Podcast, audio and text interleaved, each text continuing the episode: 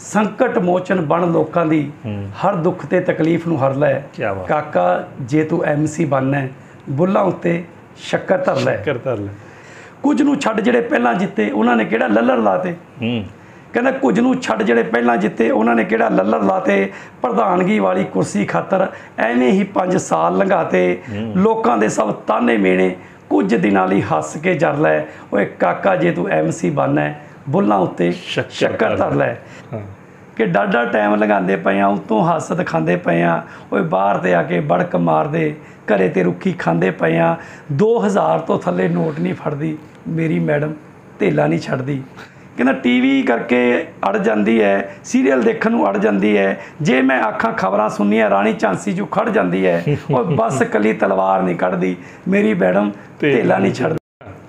ਸਿੱਧੇ ਮੂੰਹੋਂ ਗੱਲ ਨਹੀਂ ਕਰਦੀ ਮੇਰਾ ਹਾਸਾ ਜਮਾ ਨਹੀਂ ਚੜਦੀ ਸਾਰੇ ਕੰਮ ਕਰਾਉਂਦੀ ਮੈਥੋਂ ਨਾ ਕੋਈ ਅਹੁਦਾ ਨਾ ਕੋਈ ਵਰਦੀ।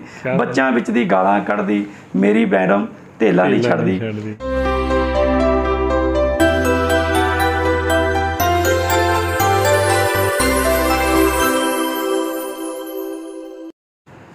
ਨਮਸਕਾਰ ਆਦਾਬ ਸਤਿ ਸ਼੍ਰੀ ਅਕਾਲ ਦੋਸਤੋ ਮੈਂ ਹਰਦੇਵ ਕਮਲ ਤੇ ਅੱਜ ਮਿੱਟੀ ਦੀ ਖੁਸ਼ਬੂ ਚ ਮੇਰੇ ਨਾਲ ਸਟੂਡੀਓ ਚ ਮਹਿਮਾਨ ਨੇ ਜੀ ਜਨਾਬ ਲਲਿਤ ਸ਼ਰਮਾ ਜੀ। ਲਲਿਤ ਸ਼ਰਮਾ ਜੀ ਬਹੁਤ-ਬਹੁਤ ਸਵਾਗਤ ਹੈ ਤੁਹਾਡਾ ਪ੍ਰੋਗਰਾਮ 'ਚ। ਬਹੁਤ-ਬਹੁਤ ਧੰਨਵਾਦ ਹਰਦੇਵ ਜੀ। ਤੁਸੀਂ ਇਸ ਮਿੱਟੀ ਦੀ ਖੁਸ਼ਬੂ ਪ੍ਰੋਗਰਾਮ ਦੇ ਵਿੱਚ ਨਮਾਨੇ ਜਦਾਸ ਨੂੰ ਮੌਕਾ ਦਿੱਤਾ ਮੈਂ ਬਹੁਤ ਧੰਨਵਾਦ ਕਰਦਾ। ਸੋ ਮੈਂ ਤਾਂ ਦੋ ਸ਼ਬਦ ਕਹਿਣੇ ਚਾਹੂੰਗਾ ਜੀ।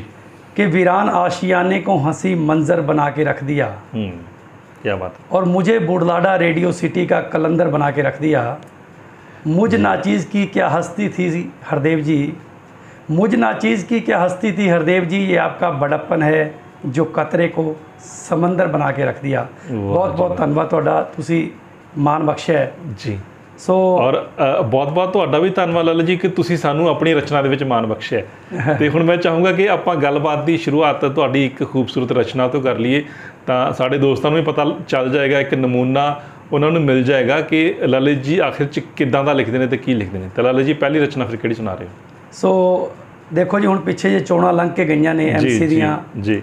ਤਾਂ ਉਹਨੂੰ ਸਮਰਪਿਤ ਮੈਂ ਰਚਨਾ ਜਿਸ ਤਰ੍ਹਾਂ ਲੋਕ ਅੱਜ ਕੱਲ ਤੁਹਾਨੂੰ ਪਤਾ ਹੀ ਹੈ ਜਦੋਂ ਸਵਾਰਥ ਹੁੰਦਾ ਉਦੋਂ ਗਿਰਗਟ ਵਾਂਗੂ ਰੰਗ ਬਦਲ ਲੈਂਦੇ ਨੇ। ਬਿਲਕੁਲ। ਸੋ ਉਹਦੇ ਮੱਦੇਨਜ਼ਰ ਰੱਖਦੇ ਮੈਂ ਤੁਹਾਨੂੰ ਆਪਣੀ ਰਚਨਾ ਦੇ ਜਿਹੜੇ ਬੋਲ ਨੇ ਤੁਹਾਡੇ ਨਾਲ ਸਾਂਝੇ ਕਰਨੇ ਚਾਹੂੰਗਾ। ਜੀ। ਉਹਦਾ ਟਾਈਟਲ ਹੈ ਕਿ ਬੁੱਲਾਂ ਉੱਤੇ ਸ਼ੱਕਰ ਧਰ ਲੈ। ਬੁੱਲਾਂ ਉੱਤੇ ਸ਼ੱਕਰ ਧਰ ਲੈ। ਹਾਂਜੀ।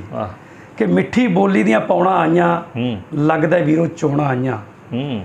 ਮਿੱਠੀ ਬੋਲੀ ਦੀਆਂ ਪੌਣਾ ਆਈਆਂ ਲੱਗਦਾ ਵੀਰੋ ਚੋਣਾ ਆਈਆਂ ਫੇਰ ਨਿਤ ਦੁਹਰਾਈਆਂ ਜਾਣੀਆਂ ਉਹੀ ਗੱਲਾਂ ਉਹੀ ਬਾਤਾਂ ਸੰਕਟ ਮੋਚਨ ਬਣ ਲੋਕਾਂ ਦੀ ਹਰ ਦੁੱਖ ਤੇ ਤਕਲੀਫ ਨੂੰ ਹਰ ਲੈ। ਕਾਕਾ ਜੇ ਤੂੰ ਐਮਸੀ ਬਣਨਾ ਹੈ, ਬੁੱਲਾਂ ਉੱਤੇ ਸ਼ੱਕਰ ਧਰ ਲੈ। ਸ਼ੱਕਰ ਧਰ ਲੈ। ਕਹਿੰਦਾ ਜਦ ਤੂੰ ਕਾਗਜ਼ ਭਰਨੇ ਕਾਕਾ ਕੁਝ ਲੋਕੀ ਤੇਰੇ ਨਾਲ ਜਾਣਗੇ। ਜਦ ਤੂੰ ਕਾਗਜ਼ ਭਰਨੇ ਕਾਕਾ ਕੁਝ ਲੋਕੀ ਤੇਰੇ ਨਾਲ ਜਾਣਗੇ। ਚਾਹ ਕਿਸੇ ਦੀ ਬਿਸ਼ਕੀ ਕਿਸੇ ਦੀ ਪਕੌੜੇ ਕਿਸੇ ਦੇ ਨਾਲ ਖਾਣਗੇ। ਦੰਦਾਂ ਥੱਲੇ ਜੀਭ ਤੂੰ ਦੇ ਕੇ ਦੋ ਚਾਰ ਘੁੱਟ ਸਬਰ ਦੇ ਭਰ ਲੈ। ਕਹਿੰਦਾ ਕਾਕਾ ਜੇ ਤੂੰ ਐਮਸੀ ਬਣਨਾ ਹੈ, ਬੁੱਲਾਂ ਉੱਤੇ ਸ਼ੱਕਰ ਧਰ ਲੈ। ਪਿਛਲੇ 5 ਦਹਾਕਿਆਂ ਤੋਂ ਬਸ ਉਹੀਓ ਗਲੀਆਂ ਉਹੀਓ ਨਾਲੇ। ਕੁਝ ਕਹਿੰਦੇ ਸਾਡਾ ਸੀਵਰ ਰੁਕਿਆ ਨਾਲੇ ਡੂੰਘੇ ਹੋ ਗਏ ਵਾਲੇ। ਕਹਿ ਦੀ ਇੱਥੇ ਵਿਕਾਸ ਕਰਾ ਦੂੰ। ਕਹਿ ਦਈ ਇੱਥੇ ਵਿਕਾਸ ਕਰਾ ਦੂੰ। ਓਏ ਗੱਪਾਂ ਵਾਲੇ ਖਿੱਸੇ ਭਰ ਲੈ। ਕਾਕਾ ਜੇ ਤੂੰ ਐਮਸੀ ਬਣਨਾ ਬੁੱਲਾਂ ਉੱਤੇ ਸ਼ੱਕਰ ਧਰ ਲੈ। ਕੁਝ ਨੂੰ ਛੱਡ ਜਿਹੜੇ ਪਹਿਲਾਂ ਜਿੱਤੇ ਉਹਨਾਂ ਨੇ ਕਿਹੜਾ ਲੱਲਰ ਲਾਤੇ? ਹੂੰ। ਕਹਿੰਦਾ ਕੁਝ ਨੂੰ ਛੱਡ ਜਿਹੜੇ ਪਹਿਲਾਂ ਜਿੱਤੇ ਉਹਨਾਂ ਨੇ ਕਿਹੜਾ ਲੱਲਰ ਲਾਤੇ? ਪ੍ਰਧਾਨਗੀ ਵਾਲੀ ਕੁਰਸੀ ਖਾਤਰ ਐਵੇਂ ਹੀ 5 ਸਾਲ ਲੰਘਾਤੇ। ਲੋਕਾਂ ਦੇ ਸਭ ਤਾਨੇ ਮੇਣੇ ਕੁਝ ਦਿਨਾਂ ਲਈ ਹੱਸ ਕੇ ਜਰ ਲੈ। ਓਏ ਕਾਕਾ ਜੇ ਤੂੰ ਐਮਸੀ ਬਣਨਾ ਹੈ, ਬੁੱਲਾਂ ਉੱਤੇ ਸ਼ੱਕਰ ਧਰ ਲੈ। ਕਹਿੰਦਾ ਜਿਹੜਾ ਖਰਚ ਹਜ਼ਾਰਾਂ ਕਰਦਾ ਫਿਰ ਉਹ ਲੱਖਾਂ ਦੇ ਵਿੱਚ ਵਿਕਦਾ ਵਾਹ। ਜਿਹੜਾ ਖਰਚ ਹਜ਼ਾਰਾਂ ਕਰਦਾ ਹੈ ਫਿਰ ਉਹ ਲੱਖਾਂ ਦੇ ਵਿੱਚ ਵਿਕਦਾ ਹੈ। ਲੋਕ ਕਹਿੰਦੇ ਨੇ ਬਿੰਟੀ ਸ਼ਰਮਾ ਧੋ ਧੋ ਮਾਰਦਾ ਸੱਚੀਆਂ ਲਿਖਦਾ ਹੈ। ਓਏ ਕੰਮ ਧੰਦਾ ਜੇ ਮੰਦਾ ਚੱਲਦਾ ਹੈ। ਕੰਮ ਧੰਦਾ ਜੇ ਮੰਦਾ ਚੱਲਦਾ ਹੈ ਛੇਕੜ ਚੋਣਾਂ ਦੇ ਵਿੱਚ ਮਰ ਲੈ। ਓਏ ਕਾਕਾ ਜੇ ਤੂੰ ਐਮਸੀ ਬਣਨਾ ਬੁੱਲਾਂ ਉੱਤੇ ਸ਼ੱਕਰ ਧਰ ਲੈ। ਬੁੱਲਾਂ ਉੱਤੇ ਸ਼ੱਕਰ ਧਰ ਲੈ ਸਮਾਜ ਦੀ ਇੱਕ ਕੜਵੀ ਹਕੀਕਤ ਤੁਸੀਂ ਬਿਆਨ ਕੀਤੀ ਹੈ ਲਲਿਤ ਜੀ ਕਿ ਕਿਸ ਤਰੀਕੇ ਨਾਲ ਜੋ ਲੋਕ ਐਮਸੀ ਦੀਆਂ ਚੋਣਾਂ ਨੂੰ ਲੈਂਦੇ ਨੇ ਔਰ ਵਾਕਈ ਇਹ ਸਾਡੇ ਸਮਾਜ ਦੀ ਉਹ ਕੜਵੀ ਹਕੀਕਤ ਹੈ ਜਿਹੜੀ ਕਿ ਹਜਮ ਕਰਨੀ ਬੜੀ ਔਖੀ ਹੈ। ਜੀ ਸਰ। ਔਰ ਅਸੀਂ ਹਾਲਾਂਕਿ ਆਪਣੇ ਆਸ-ਪਾਸ ਦੇਖਦੇ ਵੀ ਹਾਂ ਦੇਖਿਆ ਵੀ ਹੁਣੇ ਤਾਜ਼ਾ-ਤਾਜ਼ਾ ਐਗਜ਼ਾਮਪਲ ਸਾਡੇ ਸਾਹਮਣੇ ਐਮਸੀ ਦੀਆਂ ਚੋਣਾਂ ਹੋਈਆਂ ਨੇ ਜੋ ਤੁਸੀਂ ਆਪਣੀ ਰਚਨਾ ਦੇ ਵਿੱਚ ਬਿਆਨ ਕੀਤਾ ਉਹ ਬਿਲਕੁਲ 100% ਦੀ ਸੱਚ ਗੱਲ ਲੱਗਦੀ ਹੈ ਕਿਉਂਕਿ ਜਿਹੜੇ ਸਾਹਿਤਕਾਰ ਹੁੰਦੇ ਨੇ ਲੇਖਕ ਹੁੰਦੇ ਨੇ ਕਵੀ ਹੁੰਦੇ ਨੇ ਦੋਸਤੋ ਇਹ ਸਮਾਜ ਦਾ ਆਈਨਾ ਹੁੰਦੇ ਨੇ ਇੱਕ ਤਰ੍ਹਾਂ ਦਾ। ਜੀ। ਇਹ ਸਮਾਜ ਦੇ ਵਿੱਚ ਜੋ ਵਿਚਰਦਾ ਹੈ, ਉਹਨੂੰ ਹੀ ਕਲਮਬੱਧ ਕਰਦੇ ਨੇ ਤੇ ਬਹੁਤ ਜਿਹੜੀ ਹਕੀਕਤ ਸੋਹਣੀ ਬਿਆਨ ਕੀਤੀ ਹੈ। ਤਾਂ ਲਲਿਤ ਜੀ ਹੁਣ ਗੱਲਬਾਤ ਤੁਹਾਡੀ ਜ਼ਿੰਦਗੀ ਨਾਲ ਸ਼ੁਰੂ ਕਰਦੇ ਹਾਂ। ਤੁਸੀਂ ਲਿਖਣਾ ਜਿਹੜਾ ਹੈ ਕਦੋਂ ਸ਼ੁਰੂ ਕੀਤਾ? ਪਹਿਲਾਂ ਤਾਂ ਸਾਨੂੰ ਇਹ ਦੱਸੋ। ਸਰ ਮੈਨੂੰ ਜਿਹੜਾ ਲਿਖਣ ਦਾ ਸ਼ੌਕ ਹੈ ਇਹ 8th ਕਲਾਸ ਤੋਂ ਹੀ ਸੀ। ਜੀ। ਉਦੋਂ ਮੈਂ ਰਚਨਾਵਾਂ ਲਿਖਦਾ ਸੀ। ਜੋ ਵੀ ਜਿਸ ਤਰ੍ਹਾਂ ਦੀ ਸਮਝ ਹੁੰਦੀ ਆ ਉਸ ਦੇ ਅਕੋਰਡਿੰਗ ਮੇਰੀ ਕੋਸ਼ਿਸ਼ ਹੁੰਦੀ ਸੀ। ਕਿ ਸਮਾਜ ਨੂੰ ਕੋਈ ਨਾ ਕੋਈ ਸੰਦੇਸ਼ ਦਿੰਦੀਆਂ ਹੋਣ। ਜੀ। ਮੈਂ ਪਲੱਸ 1 ਗੁਰੂ ਨਾਨਕ ਕਾਲਜ ਤੋਂ ਕੀਤੀ ਹੈ। ਇੱਥੇ ਮੇਰੇ ਬਹੁਤ ਸਾਰੇ ਜਿਹੜੇ ਮਿੱਤਰ ਸੀ ਕਈ ਵਾਰ ਮੇਰੀਆਂ ਰਚਨਾਵਾਂ ਉਹ ਕਹਿ ਦਿੰਦੇ ਸੀ ਭਾਈ ਮੈਨੂੰ ਕੁਝ ਲਿਖ ਕੇ ਦੇ ਤਾਂ ਮੈਂ ਲਿਖ ਕੇ ਦੇ ਦਿੰਦਾ ਸੀ। ਮੈਨੂੰ ਬੜੀ ਖੁਸ਼ੀ ਮਹਿਸੂਸ ਹੁੰਦੀ ਸੀ। ਉਸ ਸਮੇਂ ਕਾਫੀ ਰਚਨਾਵਾਂ ਮਤਲਬ ਜੋ ਮੈਂ ਮੇਰੇ ਫਰੈਂਡ ਸਰਕਲ 'ਚ ਦਿੱਤੀਆਂ ਉਹ ਬੜੀਆਂ ਪਪੂਲਰ ਵੀ ਹੋਈਆਂ। ਕਿਉਂਕਿ ਉਹ ਦੌਰ ਇਸ ਤਰ੍ਹਾਂ ਦਾ ਸੀਗਾ ਅਸੀਂ ਰੋਜ਼ ਅਖਬਾਰ ਜਦੋਂ ਪੜ੍ਹਦੇ ਸੀਗੇ ਤਾਂ ਹਰ ਦਿਨ 2 3 4 ਖਬਰਾਂ ਦਾਜ ਦੀ ਬਲੀ ਫਲਾਣੀ ਥਾਂ ਤੇ ਫਲਾਣੀ ਥਾਂ ਤੇ ਧੀ ਨੂੰ ਜਲਾ ਦਿੱਤਾ ਗਿਆ। ਉਹਦੇ ਮੱਦੇ ਨਜ਼ਰ ਰੱਖਦੇ ਹੋਏ ਮੈਂ ਉਸ ਟਾਈਮ ਇੱਕ ਰਚਨਾ ਲਿਖੀ ਸੀ। ਉਹ ਵੀ ਬੜੀ ਮਸ਼ਹੂਰ ਹੋਈ ਸੀ ਜੋ ਸਮਾਜ ਨੂੰ ਇੱਕ ਮੈਸੇਜ ਦਿੰਦੀ ਸੀ। ਮੈਂ ਉਹਦੇ 'ਚ ਲਿਖਿਆ ਸੀ ਕਿ ਕਿਸੇ ਗਰੀਬ ਦੇ ਘਰ ਕੋਈ ਬੱਚਾ ਨਹੀਂ ਹੁੰਦਾ 10 12 ਸਾਲ।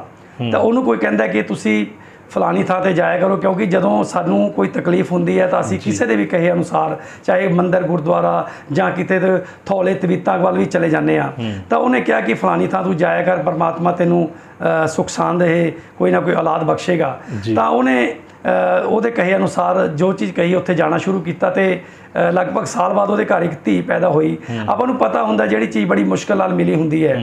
ਉਹਦੀਆਂ ਕਦਰਾਂ ਕੀਮਤਾਂ ਬਾਰੇ ਸਾਨੂੰ ਪਤਾ ਹੁੰਦਾ। ਉਹਨੇ ਧੀ ਨੂੰ ਪੁੱਤਰਾਂ ਤੋਂ ਵੱਧ ਕੇ ਪਾਲਿਆ ਤੇ ਜਦੋਂ ਵਿਆਹਣ ਦੇ ਉਮਰ ਹੋਈ ਉਹ ਜਿੰਨੀ ਕੁ ਉਹਦੀ ਹੈਸੀਅਤ ਸੀ ਉਸ ਤਰ੍ਹਾਂ ਦੇ ਪਰਿਵਾਰ ਦੇ ਨਾਲ ਉੱਥੇ ਉਹਦੇ ਸੰਯੋਗ ਸੀ ਜਿੱਥੇ ਉੱਥੇ ਵਿਆਹ ਦਿੱਤੀ ਗਈ। ਤਾਂ ਉਹ ਜਿਹੜਾ ਬਾਅਦ ਚ ਪਤਾ ਲੱਗਦਾ ਕਈ ਵਾਰ ਇਨਸਾਨ ਦਾ ਵਰਤਨ ਤੋਂ ਬਾਅਦ ਦਾਜ ਦੇ ਲੋਭੀ ਸੀ ਬੰਦੇ। ਉਹਨਾਂ ਨੇ ਬਾਰ-ਬਾਰ ਉਹ ਤੋਂ ਕੋ ਲੜਕੀ ਦੇ ਪੇਰੈਂਟਸ ਤੋਂ ਮੰਗ ਕਰਦੇ ਰਹੇ ਕਿਸੇ ਨਾ ਕਿਸੇ ਚੀਜ਼ ਦੀ। ਤੇ ਉਹ ਜਿੰਨੀ ਕੁ ਹੈਸੀਅਤ ਸੀ ਉਹਨਾਂ ਦੇ ਮਤਲਬ ਪੂਰੀ ਵੀ ਕਰਦੇ ਰਹੇ। ਤੇ ਅੰਤ ਤੇ ਆ ਕੇ ਜਦੋਂ ਉਹਦੇ ਪੇਰੈਂਟਸ ਦੇ ਉਹ ਗਰੀਬ ਬੰਦੇ ਦੇ ਹੱਥ ਖੜੇ ਹੋ ਜਾਂਦੇ ਹੈ ਤਾਂ ਉਹ ਉਸ ਗਰੀਬ ਦੀ ਧੀ ਨੂੰ ਜਲਾ ਦਿੰਦੇ ਹੈ। ਤਾਂ ਉਹਨੂੰ ਸਮਰਪਿਤ ਇੱਕ ਰਚਨਾ ਮੈਂ ਲਿਖੀ ਸੀ। ਉਹਦੇ ਬੋਲ ਇਸ ਤਰ੍ਹਾਂ ਨੇ ਕਿ ਗਰੀਬ ਦਾਤ ਮੰਗੀ ਤੇ ਤੂੰ ਧੀ ਦਿੱਤੀ। ਗਰੀਬ ਦਾਤ ਮੰਗੀ ਤੇ ਤੂੰ ਧੀ ਦਿੱਤੀ ਨਾਲ ਦਿੱਤਾ ਨਹੀਂ ਧਨ ਤੇ ਸਾਰ ਦਿੱਤਾ। ਜੀ। ਗਰੀਬ ਦਾਤ ਮੰਗੀ ਤੇ ਤੂੰ ਧੀ ਦਿੱਤੀ, ਨਾਲ ਦਿੱਤਾ ਨਹੀਂ ਧਨ ਤੇ ਸਾਰ ਦਿੱਤਾ, ਵਿੱਚ ਗਰੀਬੀ ਵੀ ਦੇਖ ਲੈ ਮਾਪੇ ਤੂੰ, ਧੀ ਨੂੰ ਪੁੱਤਰੋਂ ਵੱਧ ਕੇ ਪਿਆਰ ਦਿੱਤਾ। ਹੋਇਆ ਜ਼ੁਲਮ ਕੀ ਜੇ ਧੀ ਜਵਾਨ ਹੋਈ? ਹੋਇਆ ਜ਼ੁਲਮ ਕੀ ਜੇ ਧੀ ਜਵਾਨ ਹੋਈ? ਮਾਪਿਆਂ ਸਿਰ ਕਰਜ਼ਾ ਚਾੜ ਲਿੱਤਾ, ਮਾਪੇ ਚਾਹੁੰਦੇ ਨੇ ਧੀ ਸਦਾ ਸੁਖ ਵਸੇ ਤਾਂ ਹੀ ਵੇਚ ਉਹਨਾਂ ਘਰ-ਬਾਰ ਦਿੱਤਾ। ਪਰ ਸਮਾਜ ਨੇ ਜਨਨੀ ਦੀ ਕਦੇ ਨਾ ਰਾਖ ਰੱਖੀ। ਸਮਾਜ ਨੇ ਜਨਨੀ ਦੀ ਕਦੇ ਨਾ ਰਾਖ ਰੱਖੀ ਕਰ ਨਿਲਾਮ ਬਾਜ਼ਾਰ 'ਚ ਉਤਾਰ ਦਿੱਤਾ। ਰੱਬਾ ਇੱਕ ਧੀ ਉਹਨਾਂ ਨੂੰ ਜ਼ਰੂਰ ਦੇ ਦੀ ਜਿਨ੍ਹਾਂ ਬਗਾਨੀ ਜਾਈ ਤੇਲ ਪਾ ਸਾੜ ਦਿੱਤਾ ਜਿਨ੍ਹਾਂ ਬਗਾਨੀ ਜਾਈ ਤੇਲ ਪਾ ਸਾੜ ਦਿੱਤਾ ਜਿਨ੍ਹਾਂ ਬਗਾਨੀ ਜਾਈ ਤੇਲ ਪਾ ਸਾੜ ਦਿੱਤਾ। ਵਾਹ ਜੀ ਬਹੁਤ ਖੂਬ ਬਹੁਤ ਭਾਵੁਕ ਕਰਨ ਵਾਲੀ ਰਚਨਾ ਅ, ਤੁਸੀਂ ਜੋ ਕਹੀ ਹੈ। ਤਾਂ ਇਸ ਰਚਨਾ ਨਾਲ ਤੁਸੀਂ ਸ਼ੁਰੂਆਤ ਕੀਤੀ ਸੀ ਫਿਰ ਆਪਣੀ ਅ, ਜੋ ਕਾਵਿਕ ਲਾਈਫ ਦੀ ਗੱਲ ਕਰ ਲਈਏ ਨਹੀਂ ਇਹ ਰਚਨਾ ਇਸ ਤਰ੍ਹਾਂ ਸੀ ਜੀ ਉਸ ਤੋਂ ਪਹਿਲਾਂ ਵੀ ਕਾਫੀ ਰਚਨਾਵਾਂ ਮੇਰੀਆਂ ਪਟਿਆਲਾ ਤੋਂ ਰਣਜੀਤ ਪੇਪਰ ਜਾਂ ਚੜ੍ਹਦੀ ਕਲਾ ਪੇਪਰ ਜੋ ਛਪਦਾ ਹੈ ਉਹਦੇ ਵਿੱਚ ਕਾਫੀ ਰਚਨਾਵਾਂ ਮੇਰੀਆਂ ਰੂਟੀਨ 'ਚ ਛਪਦੀਆਂ ਰਹੀਆਂ ਨੇਗੀਆਂ ਹਫ਼ਤੇ ਬਾਅਦ ਜਾਂ 10 ਦਿਨਾਂ ਬਾਅਦ। ਲੇਕਿਨ ਉਹ ਮੈਂ ਇੱਕ ਵਾਰ ਸੋਚਿਆ ਵੀ ਸੀ ਕਿ ਮੈਂ ਮਤਲਬ ਇਹਨਾਂ ਨੂੰ ਅੰਕਿਤ ਕਰਾਂ। ਉਹਦੇ ਵਾਸਤੇ ਮੇਰਾ ਇੱਕ ਵਾਰ ਦਿਲ ਕੀਤਾ ਕਿ ਮੈਂ ਇੱਕ ਕਿਤਾਬ ਪ੍ਰਿੰਟ ਕਰਵਾ ਦਿਆਂ ਮੇਰੇ ਜੋ ਮਤਲਬ ਮਿਲਣ ਵਾਲੇ ਸੀ ਉਹਨਾਂ ਨੇ ਕਿਹਾ ਕਿ ਤੁਸੀਂ ਆਪਣੇ ਸ਼ਬਦਾਂ ਨੂੰ ਜੇ ਅੰਕਿਤ ਕਰਨਾ ਹੈ ਤਾਂ ਕੋਈ ਨਾ ਕੋਈ ਕਿਤਾਬ ਪ੍ਰਿੰਟ ਕਰਵਾਓ। ਫਿਰ ਮੈਂ ਸਮਾਨਾ ਜਿਹੜਾ ਹੈਗਾ ਸੰਗਮ ਪਬਲੀਕੇਸ਼ਨ ਵਾਲੇ ਉਹਨਾਂ ਕੋਲੇ ਗਿਆ ਸੀਗਾ। ਉਹਨਾਂ ਦਾ ਬਜਟ ਮੇਰੀ ਪਹੁੰਚ ਤੋਂ ਜ਼ਿਆਦਾ ਸੀ ਇਸ ਕਰਕੇ ਮੈਂ ਉਹ 98 99 ਦੀ ਗੱਲ ਹੈ। ਮੈਂ ਉਹ ਕਿਤਾਬ ਪ੍ਰਿੰਟ ਨਹੀਂ ਕਰਵਾ ਸਕਿਆ ਕਿਉਂਕਿ ਉਦੋਂ ਸੋਸ਼ਲ ਮੀਡੀਆ ਨਹੀਂ ਸੀ। ਹੁਣ ਤੁਹਾਨੂੰ ਪਤਾ ਹੈ ਕਿ 10 ਕੁ ਸਾਲ ਤੋਂ 10 12 ਸਾਲ ਤੋਂ ਅਸੀਂ ਸੋਸ਼ਲ ਮੀਡੀਆ ਦੇ ਟੱਚ 'ਚ ਹਾਂ ਤਾਂ ਅਸੀਂ ਜੋ ਵੀ ਸਾਡੀ ਆਵਾਜ਼ ਹੈ ਸਾਡੇ ਸ਼ਬਦ ਨੇ ਅਸੀਂ ਲੋਕਾਂ ਨਾਲ ਸਾਂਝੇ ਕਰ ਸਕਦੇ ਹਾਂ। ਤਾਂ ਉਦੋਂ ਤੋਂ ਫਿਰ ਮੈਨੂੰ ਦੁਬਾਰਾ ਇਸ ਚੀਜ਼ ਦਾ ਹੁਲਾਰਾ ਮਿਲਿਆ ਤੇ ਮੈਂ ਆਪਣੇ ਜੋ ਵੀ ਦਿਲ ਦੀ ਸੋਚ ਹੈ ਉਹਨੂੰ ਸ਼ਬਦਾਂ ਵਿੱਚ ਪਰੋ ਕੇ ਮੈਂ ਲੋਕਾਂ ਦੇ ਸਾਹਮਣੇ ਜਿਹੜਾ ਹੈਗਾ ਪੇਸ਼ ਕਰ ਦੇਣਾ ਇਹ ਮੇਰਾ ਸ਼ੌਕ ਹੈ। ਜੀ। ਤਾਂ ਸੋਸ਼ਲ ਮੀਡੀਆ ਦੇ ਜ਼ਰੀਏ ਤੁਸੀਂ ਜ਼ਿਆਦਾਤਰ ਰਚਨਾਵਾਂ ਤੁਸੀਂ ਆਪਣੇ ਦਰਸ਼ਕਾਂ ਦੇ ਮੂਹਰੇ ਜਾਂ ਆਪਣੇ ਚਾਹਣ ਵਾਲਿਆਂ ਦੇ ਮੂਹਰੇ ਰੱਖਦੇ ਹੋ ਔਰ ਉਸੇ ਦੇ ਜ਼ਰੀਏ ਤੁਹਾਡੀ ਇੱਕ ਪਛਾਣ ਬਣੀ ਹੈ। ਤਾਂ ਲਲਿਤ ਜੀ ਉਹ ਕਿਹੜੀ ਰਚਨਾ ਹੈ ਜਿਨ੍ਹਾਂ ਨੇ ਤੁਹਾਨੂੰ ਬਹੁਤ ਜ਼ਿਆਦਾ ਵਾਹਵਾਹੀ ਦਿੱਤੀ ਹੈ ਬਹੁਤ ਜ਼ਿਆਦਾ ਤੁਹਾਨੂੰ ਐਪਰੀਸ਼ੀਏਸ਼ਨ ਮਿਲੀ ਹੈ? ਦੇਖੋ ਵੈਸੇ ਤਾਂ ਜਿਹੜੇ ਸ਼ਬਦ ਨੇ ਆਪਦੇ ਮਨ ਦੇ ਬਲਬਲੇ ਨੇ ਤੇ ਮਨ ਦੇ ਬਲਬਲਿਆਂ ਚੋਂ ਨਿਕਲਣ ਵਾਲੇ ਹਰ ਅਲਫਾਜ਼ ਦੀ ਇੱਕ ਵੱਖਰੀ ਅਹਿਮੀਅਤ ਹੁੰਦੀ ਹੈ। ਪਰ ਮਾਂ ਦੀ ਮਮਤਾ ਮੈਂ ਇੱਕ ਰਚਨਾ ਪ੍ਰੋਫੈਸਰ ਮੋਹਨ ਸਿੰਘ ਜੀ ਦੀ ਹੈਗੀ ਹੈ ਇੱਕ ਅੱਖ ਵਾਲੀ ਮਾਂ। ਉਹਨੂੰ ਮੈਂ ਆਪਣੇ ਸ਼ਬਦਾਂ ਦੇ ਵਿੱਚ ਆਪਦੇ ਢੰਗ ਨਾਲ ਅੰਕਿਤ ਕੀਤਾ ਸੀਗਾ। ਉਹ ਮੈਨੂੰ ਬੜਾ ਉਹਦੇ ਵਿੱਚ ਉਤਸ਼ਾਹ ਮਤਲਬ ਲੋਕਾਂ ਵੱਲੋਂ ਮਿਲਿਆ ਤੇ ਲੋਕਾਂ ਨੇ ਮੇਰੀ ਬਹੁਤ ਮਤਲਬ ਮਾਣ ਬਖਸ਼ਿਆ। ਮੈਂ ਬਹੁਤ ਤਹਿ ਦਿਲੋਂ ਉਹਨਾਂ ਲੋਕਾਂ ਦਾ ਧੰਨਵਾਦ ਕਰਦਾ ਜਿਨ੍ਹਾਂ ਨੇ ਮੈਨੂੰ ਇਹ ਮਾਣ ਬਖਸ਼ਿਆ। ਉਹ ਰਚਨਾਵਾਂ ਦੇ ਸ਼ਬਦ ਸੀ ਕਿ ਮਾਂ ਹੁੰਦੀ ਕਣਸ਼ਾਵਾ ਬੂਟਾ ਤੇ ਮਾਂ ਦਿੰਦੀ ਸੁਰਗਾਂ ਦਾ ਝੂਟਾ। ਗੱਲ ਕੰਨੀ ਤੁਹਾਡੇ ਪਾਉਣ ਲੱਗਾ ਮੈਂ ਸੱਚੀ ਗੱਲ ਸੁਣਾਉਣ ਲੱਗਾ ਮੈਂ ਕਰਦਾ ਤੁਹਾਡੇ ਨਾਲ ਜ਼ੁਬਾਨੀ ਮਾਂ ਤੇ ਪੁੱਤ ਦੀ ਇੱਕ ਕਹਾਣੀ ਮਾਂ ਨੇ ਬੜਾ ਹੀ ਲਾਡ ਲੜਾਇਆ। ਮਾਂ ਨੇ ਬੜਾ ਹੀ ਲਾਡ ਲੜਾਇਆ, ਵਧੀਆ ਸਕੂਲੇ ਪੜਨ ਸੀ ਪਾਇਆ, ਪਿਆਰ ਤਾਂ ਮਾਂ ਦਾ ਜੱਗ ਤੋਂ ਵੱਖ ਸੀ, ਪਰ ਉਸ ਮਾਂ ਦੀ ਇੱਕੋ ਅੱਖ ਸੀ। ਪੁੱਤ ਦਾ ਮਾਂ ਨੂੰ ਆਖ ਸੁਣਾਉਣਾ, ਤੂੰ ਮੇਰੇ ਸਕੂਲੇ ਨਹੀਂ ਆਉਣਾ, ਪੁੱਤ ਨੇ ਘਰ ਆ ਪਾਤੇ ਰੋਣੇ, ਹੋਰਾਂ ਦੇ ਮਾਪੇ ਬਹੁਤ ਨੇ ਸੋਹਣੇ, ਇਸ ਲਈ ਡੁੱਬਦੀ ਬੇੜੀ ਲੱਗਦੀ, ਮਾਂ, ਮੈਨੂੰ ਤੇਰੀ ਇੱਕ ਅੱਖ ਭੈੜੀ ਲੱਗਦੀ, ਪਰ ਮਾਂ ਦਿਲ ਨੂੰ ਭਰ ਲੈਂਦੀ ਹੈ ਪੁੱਤ ਦੀ ਹਰ ਗੱਲ ਜੜ ਲੈਂਦੀ ਹੈ ਲਾੜ ਤਾਂ ਮਾਂ ਨੇ ਖੂਬ ਲੜਾਇਆ, ਫਿਰ ਕਾਲਜ ਪੁੱਤ ਪੜ੍ਹਨੇ ਪਾਇਆ। ਮਾਂ ਦੀ ਆਸ ਦਾ ਦੀਵਾ ਜਗ ਗਿਆ। ਜਦ ਪੁੱਤ ਉਸ ਦਾ ਨੌਕਰੀ ਲੱਗ ਗਿਆ, ਪੁੱਤ ਨੇ ਸਾਰੀ ਸ਼ਰਮ ਮਟਾਈ ਆਪਣੀ ਬਦਲੀ ਬਾਹਰ ਕਰਾਈ। ਟੈਲੀਫੋਨ ਕੋਈ ਤਾਰ ਨਾ ਕੀਤੀ, ਪੁੱਤ ਨੇ ਮਾਂ ਦੀ ਸਾਰ ਨਾ ਲਿੱਤੀ। ਮਾਂ ਨਾਲ ਰਿਸ਼ਤਾ ਕਰਤਾ ਰੱਦੀ, ਆਪਣੇ ਵਿਆਹ 'ਚ ਮਾਂ ਨਹੀਂ ਸੱਦੀ। ਇੱਕ ਦਿਨ ਇੱਕ ਅਨਹੋਣੀ ਹੋਈ। ਇੱਕ ਦਿਨ ਇੱਕ ਅਨਹੋਣੀ ਹੋਈ। ਮਾਂ ਬੂਹੇ ਤੇ ਆਣ ਖਲੋਈ। ਕਹਿੰਦਾ, ਇਹ ਕੀ ਖੇਡ ਰਚਾਏ? ਤੂੰ ਮੇਰੇ ਬੱਚੇ ਡਰਾਏ? ਕਿਉਂ ਜਦੋਂ ਉਹਦੀ ਮਾਂ ਉਹਦੇ ਦਰਵਾਜ਼ੇ ਤੇ ਜਾਂਦੀ ਹੈ, ਉਹਦੀ ਇੱਕ ਅੱਖ ਸੀ, ਉਹਦੇ ਛੋਟੇ ਛੋਟੇ ਬੱਚੇ ਸੀ ਜਿਹੜੇ ਉਹ ਇੱਕਦਮ ਦਰਵਾਜ਼ਾ ਖੋਲਦੇ ਨੇ ਤੇ ਦੇਖ ਕੇ ਡਰ ਜਾਂਦੇ ਨੇ। ਉਹਨਾਂ ਦੇ ਜੋ ਸਮੇਂ ਨੂੰ ਸਮਰਪਿਤ ਇਹ ਸ਼ਬਦ ਨੇ ਕਿ ਇੱਕ ਦਿਨ ਇੱਕ ਅਨਹੋਣੀ ਹੋਈ। ਮਾਂ ਬੂਹੇ ਤੇ ਆਣ ਖਲੋਈ। ਕਹਿੰਦਾ, ਇਹ ਕੀ ਖੇਡ ਰਚਾਏ? ਤੂੰ ਮੇਰੇ ਬੱਚੇ ਡਰਾਏ, ਮਿੰਨਤਾਂ ਤਰਲੇ ਕਰੇ ਦੁਹਾਈ, ਨਾਲੇ ਮਾਂ ਦੀ ਅੱਖ ਭਰ ਆਈ, ਕੈਸੀ ਰਚਤੀ, ਖੇਡ ਵਿਧਾਤਾ, ਪਿੰਡ ਨੂੰ ਵਾਪਸ ਮੁੜ ਗਈ ਮਾਤਾ, ਪਿੰਡ ਨੂੰ ਵਾਪਸ ਮੁੜ ਗਈ ਮਾਤਾ। ਪਿੰਡ ਸਕੂਲ ਇੱਕ ਫੰਕਸ਼ਨ ਹੋਇਆ ਜਿੱਥੇ ਉਹ ਲੜਕਾ ਪੜ੍ਹਿਆ ਸੀ ਉੱਥੇ ਇੱਕ ਫੰਕਸ਼ਨ ਰੱਖਿਆ ਜਾਂਦਾ ਹੈ। ਜਿੰਨੇ ਵੀ ਉੱਥੋਂ ਪੜ੍ਹ ਲਿਖ ਕੇ ਕੋਈ ਮੁਕਾਮ ਹਾਸਲ ਕੀਤਾ ਉਹਨਾਂ ਨੂੰ ਇਨਵਾਈਟ ਕੀਤਾ ਜਾਂਦਾ ਹੈ। ਉਹ ਲੜਕੇ ਦਾ ਉਸ ਪਿੰਡ ਆਣਾ ਬਣਦਾ ਹੈ। ਜਦੋਂ ਆਣ ਆਣ ਹੁੰਦਾ ਤਾਂ ਉਹਦੇ ਨੂੰ ਸਮਰਪਿਤ ਸ਼ਬਦ ਨੇ ਕਿ ਪਿੰਡ ਸਕੂਲ ਇੱਕ ਫੰਕਸ਼ਨ ਹੋਇਆ ਪੁੱਤ ਵੀ ਉਸ ਵਿੱਚ ਆਣ ਖਲੋਇਆ ਪਿੰਡੋਂ ਮੁੜਦੇ ਮਨ ਵਿੱਚ ਸੋਚੀ ਇਸ ਗ੍ਰਾਮ ਮੇਰਾ ਘਰ ਵੀ ਹੋ ਸੀ। ਮੇਰਾ ਇੱਥੇ ਨਹੀਂ ਟਿਕਾਣਾ। ਵੇਚ ਵੱਟ ਮੈਂ ਸ਼ਹਿਰ ਨੂੰ ਜਾਣਾ। ਪੈਰ ਜਦੋਂ ਕੁੱਲੀ ਵਿੱਚ ਪਾਇਆ ਗੁਆਂਢੀ ਨੇ ਆਣ ਲੈਟਰ ਫੜਾਇਆ। ਵਿਹੜੇ ਵਿਚਲੀ ਮਿੱਟੀ ਸੁੱਕ ਗਈ। ਕਹਿੰਦਾ 10 ਦਿਨ ਪਹਿਲਾਂ ਤੇਰੀ ਮਾਂ ਮੁੱਕ ਗਈ। ਚਿੱਠੀ ਜਦ ਪੁੱਤਰ ਨੇ ਖੋਲੀ ਚਿੱਠੀ ਵਿੱਚੋਂ ਮਾਂ ਸੀ ਬੋਲੀ, ਗੱਲ ਮੈਂ ਤੈਨੂੰ ਦੱਸਾਂ ਪੁੱਤਰ, ਮੇਰੀਆਂ ਸਨ ਦੋ ਅੱਖਾਂ ਪੁੱਤਰ, ਬਚਪਨ ਵਿੱਚ ਤੂੰ ਖੇਡ ਰਿਹਾ ਸੀ, ਵਿੱਚ ਪਾਰਕ ਦੇ ਦੌੜ ਰਿਹਾ ਸੀ, ਅੱਖ ਵਿੱਚ ਤੇਰੇ ਕੰਡਣੀ ਪੈ ਗਈ, ਇੱਕ ਅੱਖ ਤੇਰੀ ਕੱਢਣੀ ਪੈ ਗਈ, ਦਾਤੇ ਕੈਸੀ ਖੇਡ ਰਚਾਈ, ਮੇਰੀ ਅੱਖ ਕੱਢ ਤੇਰੇ ਲਾਈ। ਹਰ ਗੱਲ ਦਿਲ ਨੂੰ ਟੁੰਬ ਨਿਕਲ ਗਈ। ਮੇਰੀ ਤਾਂ ਬਸ ਭੁੱਬ ਨਿਕਲ ਗਈ। ਦਾਤੇ ਕੈਸੀ ਖੇਡ ਰਚਾਈ, ਮੇਰੀ ਅੱਖ ਕੱਢ ਤੇਰੇ ਲਾਈ। ਹਰ ਗੱਲ ਦਿਲ ਨੂੰ ਟੁੰਬ ਨਿਕਲ ਗਈ। ਮੇਰੀ ਤਾਂ ਬਸ ਭੁੱਬ ਨਿਕਲ ਗਈ। ਮੈਂ ਮਾਂ ਦਾ ਆਦਰ ਨਹੀਂ ਕੀਤਾ। ਸਾਰੀ ਉਮਰ ਨਰਾਦਰ ਕੀਤਾ। ਸੁਣ ਓਏ ਦੁਨੀਆ ਦੇ ਰਖਵਾਲੇ, ਜਿਸ ਦੀ ਮਾਂ ਉਹ ਕਿਸਮਤ ਵਾਲੇ ਧਰਤੀ ਤੇ ਕੋਈ ਤੁੱਲ ਨਹੀਂ ਹੁੰਦਾ, ਮਾਂ ਦੀ ਕੁੱਖ ਦਾ ਮੁੱਲ ਨਹੀਂ ਹੁੰਦਾ। ਪੂਰੀ ਮਾਂ ਨਾਲ ਮੰਨਤ ਹੁੰਦੀ, ਮਾਂ ਦੇ ਪੈਰੀ ਜੰਨਤ ਹੁੰਦੀ, ਮਾਂ ਦੇ ਪੈਰੀ ਜੰਨਤ ਹੁੰਦੀ, ਮਾਂ ਦੇ ਪੈਰੀ ਜੰਨਤ ਹੁੰਦੀ।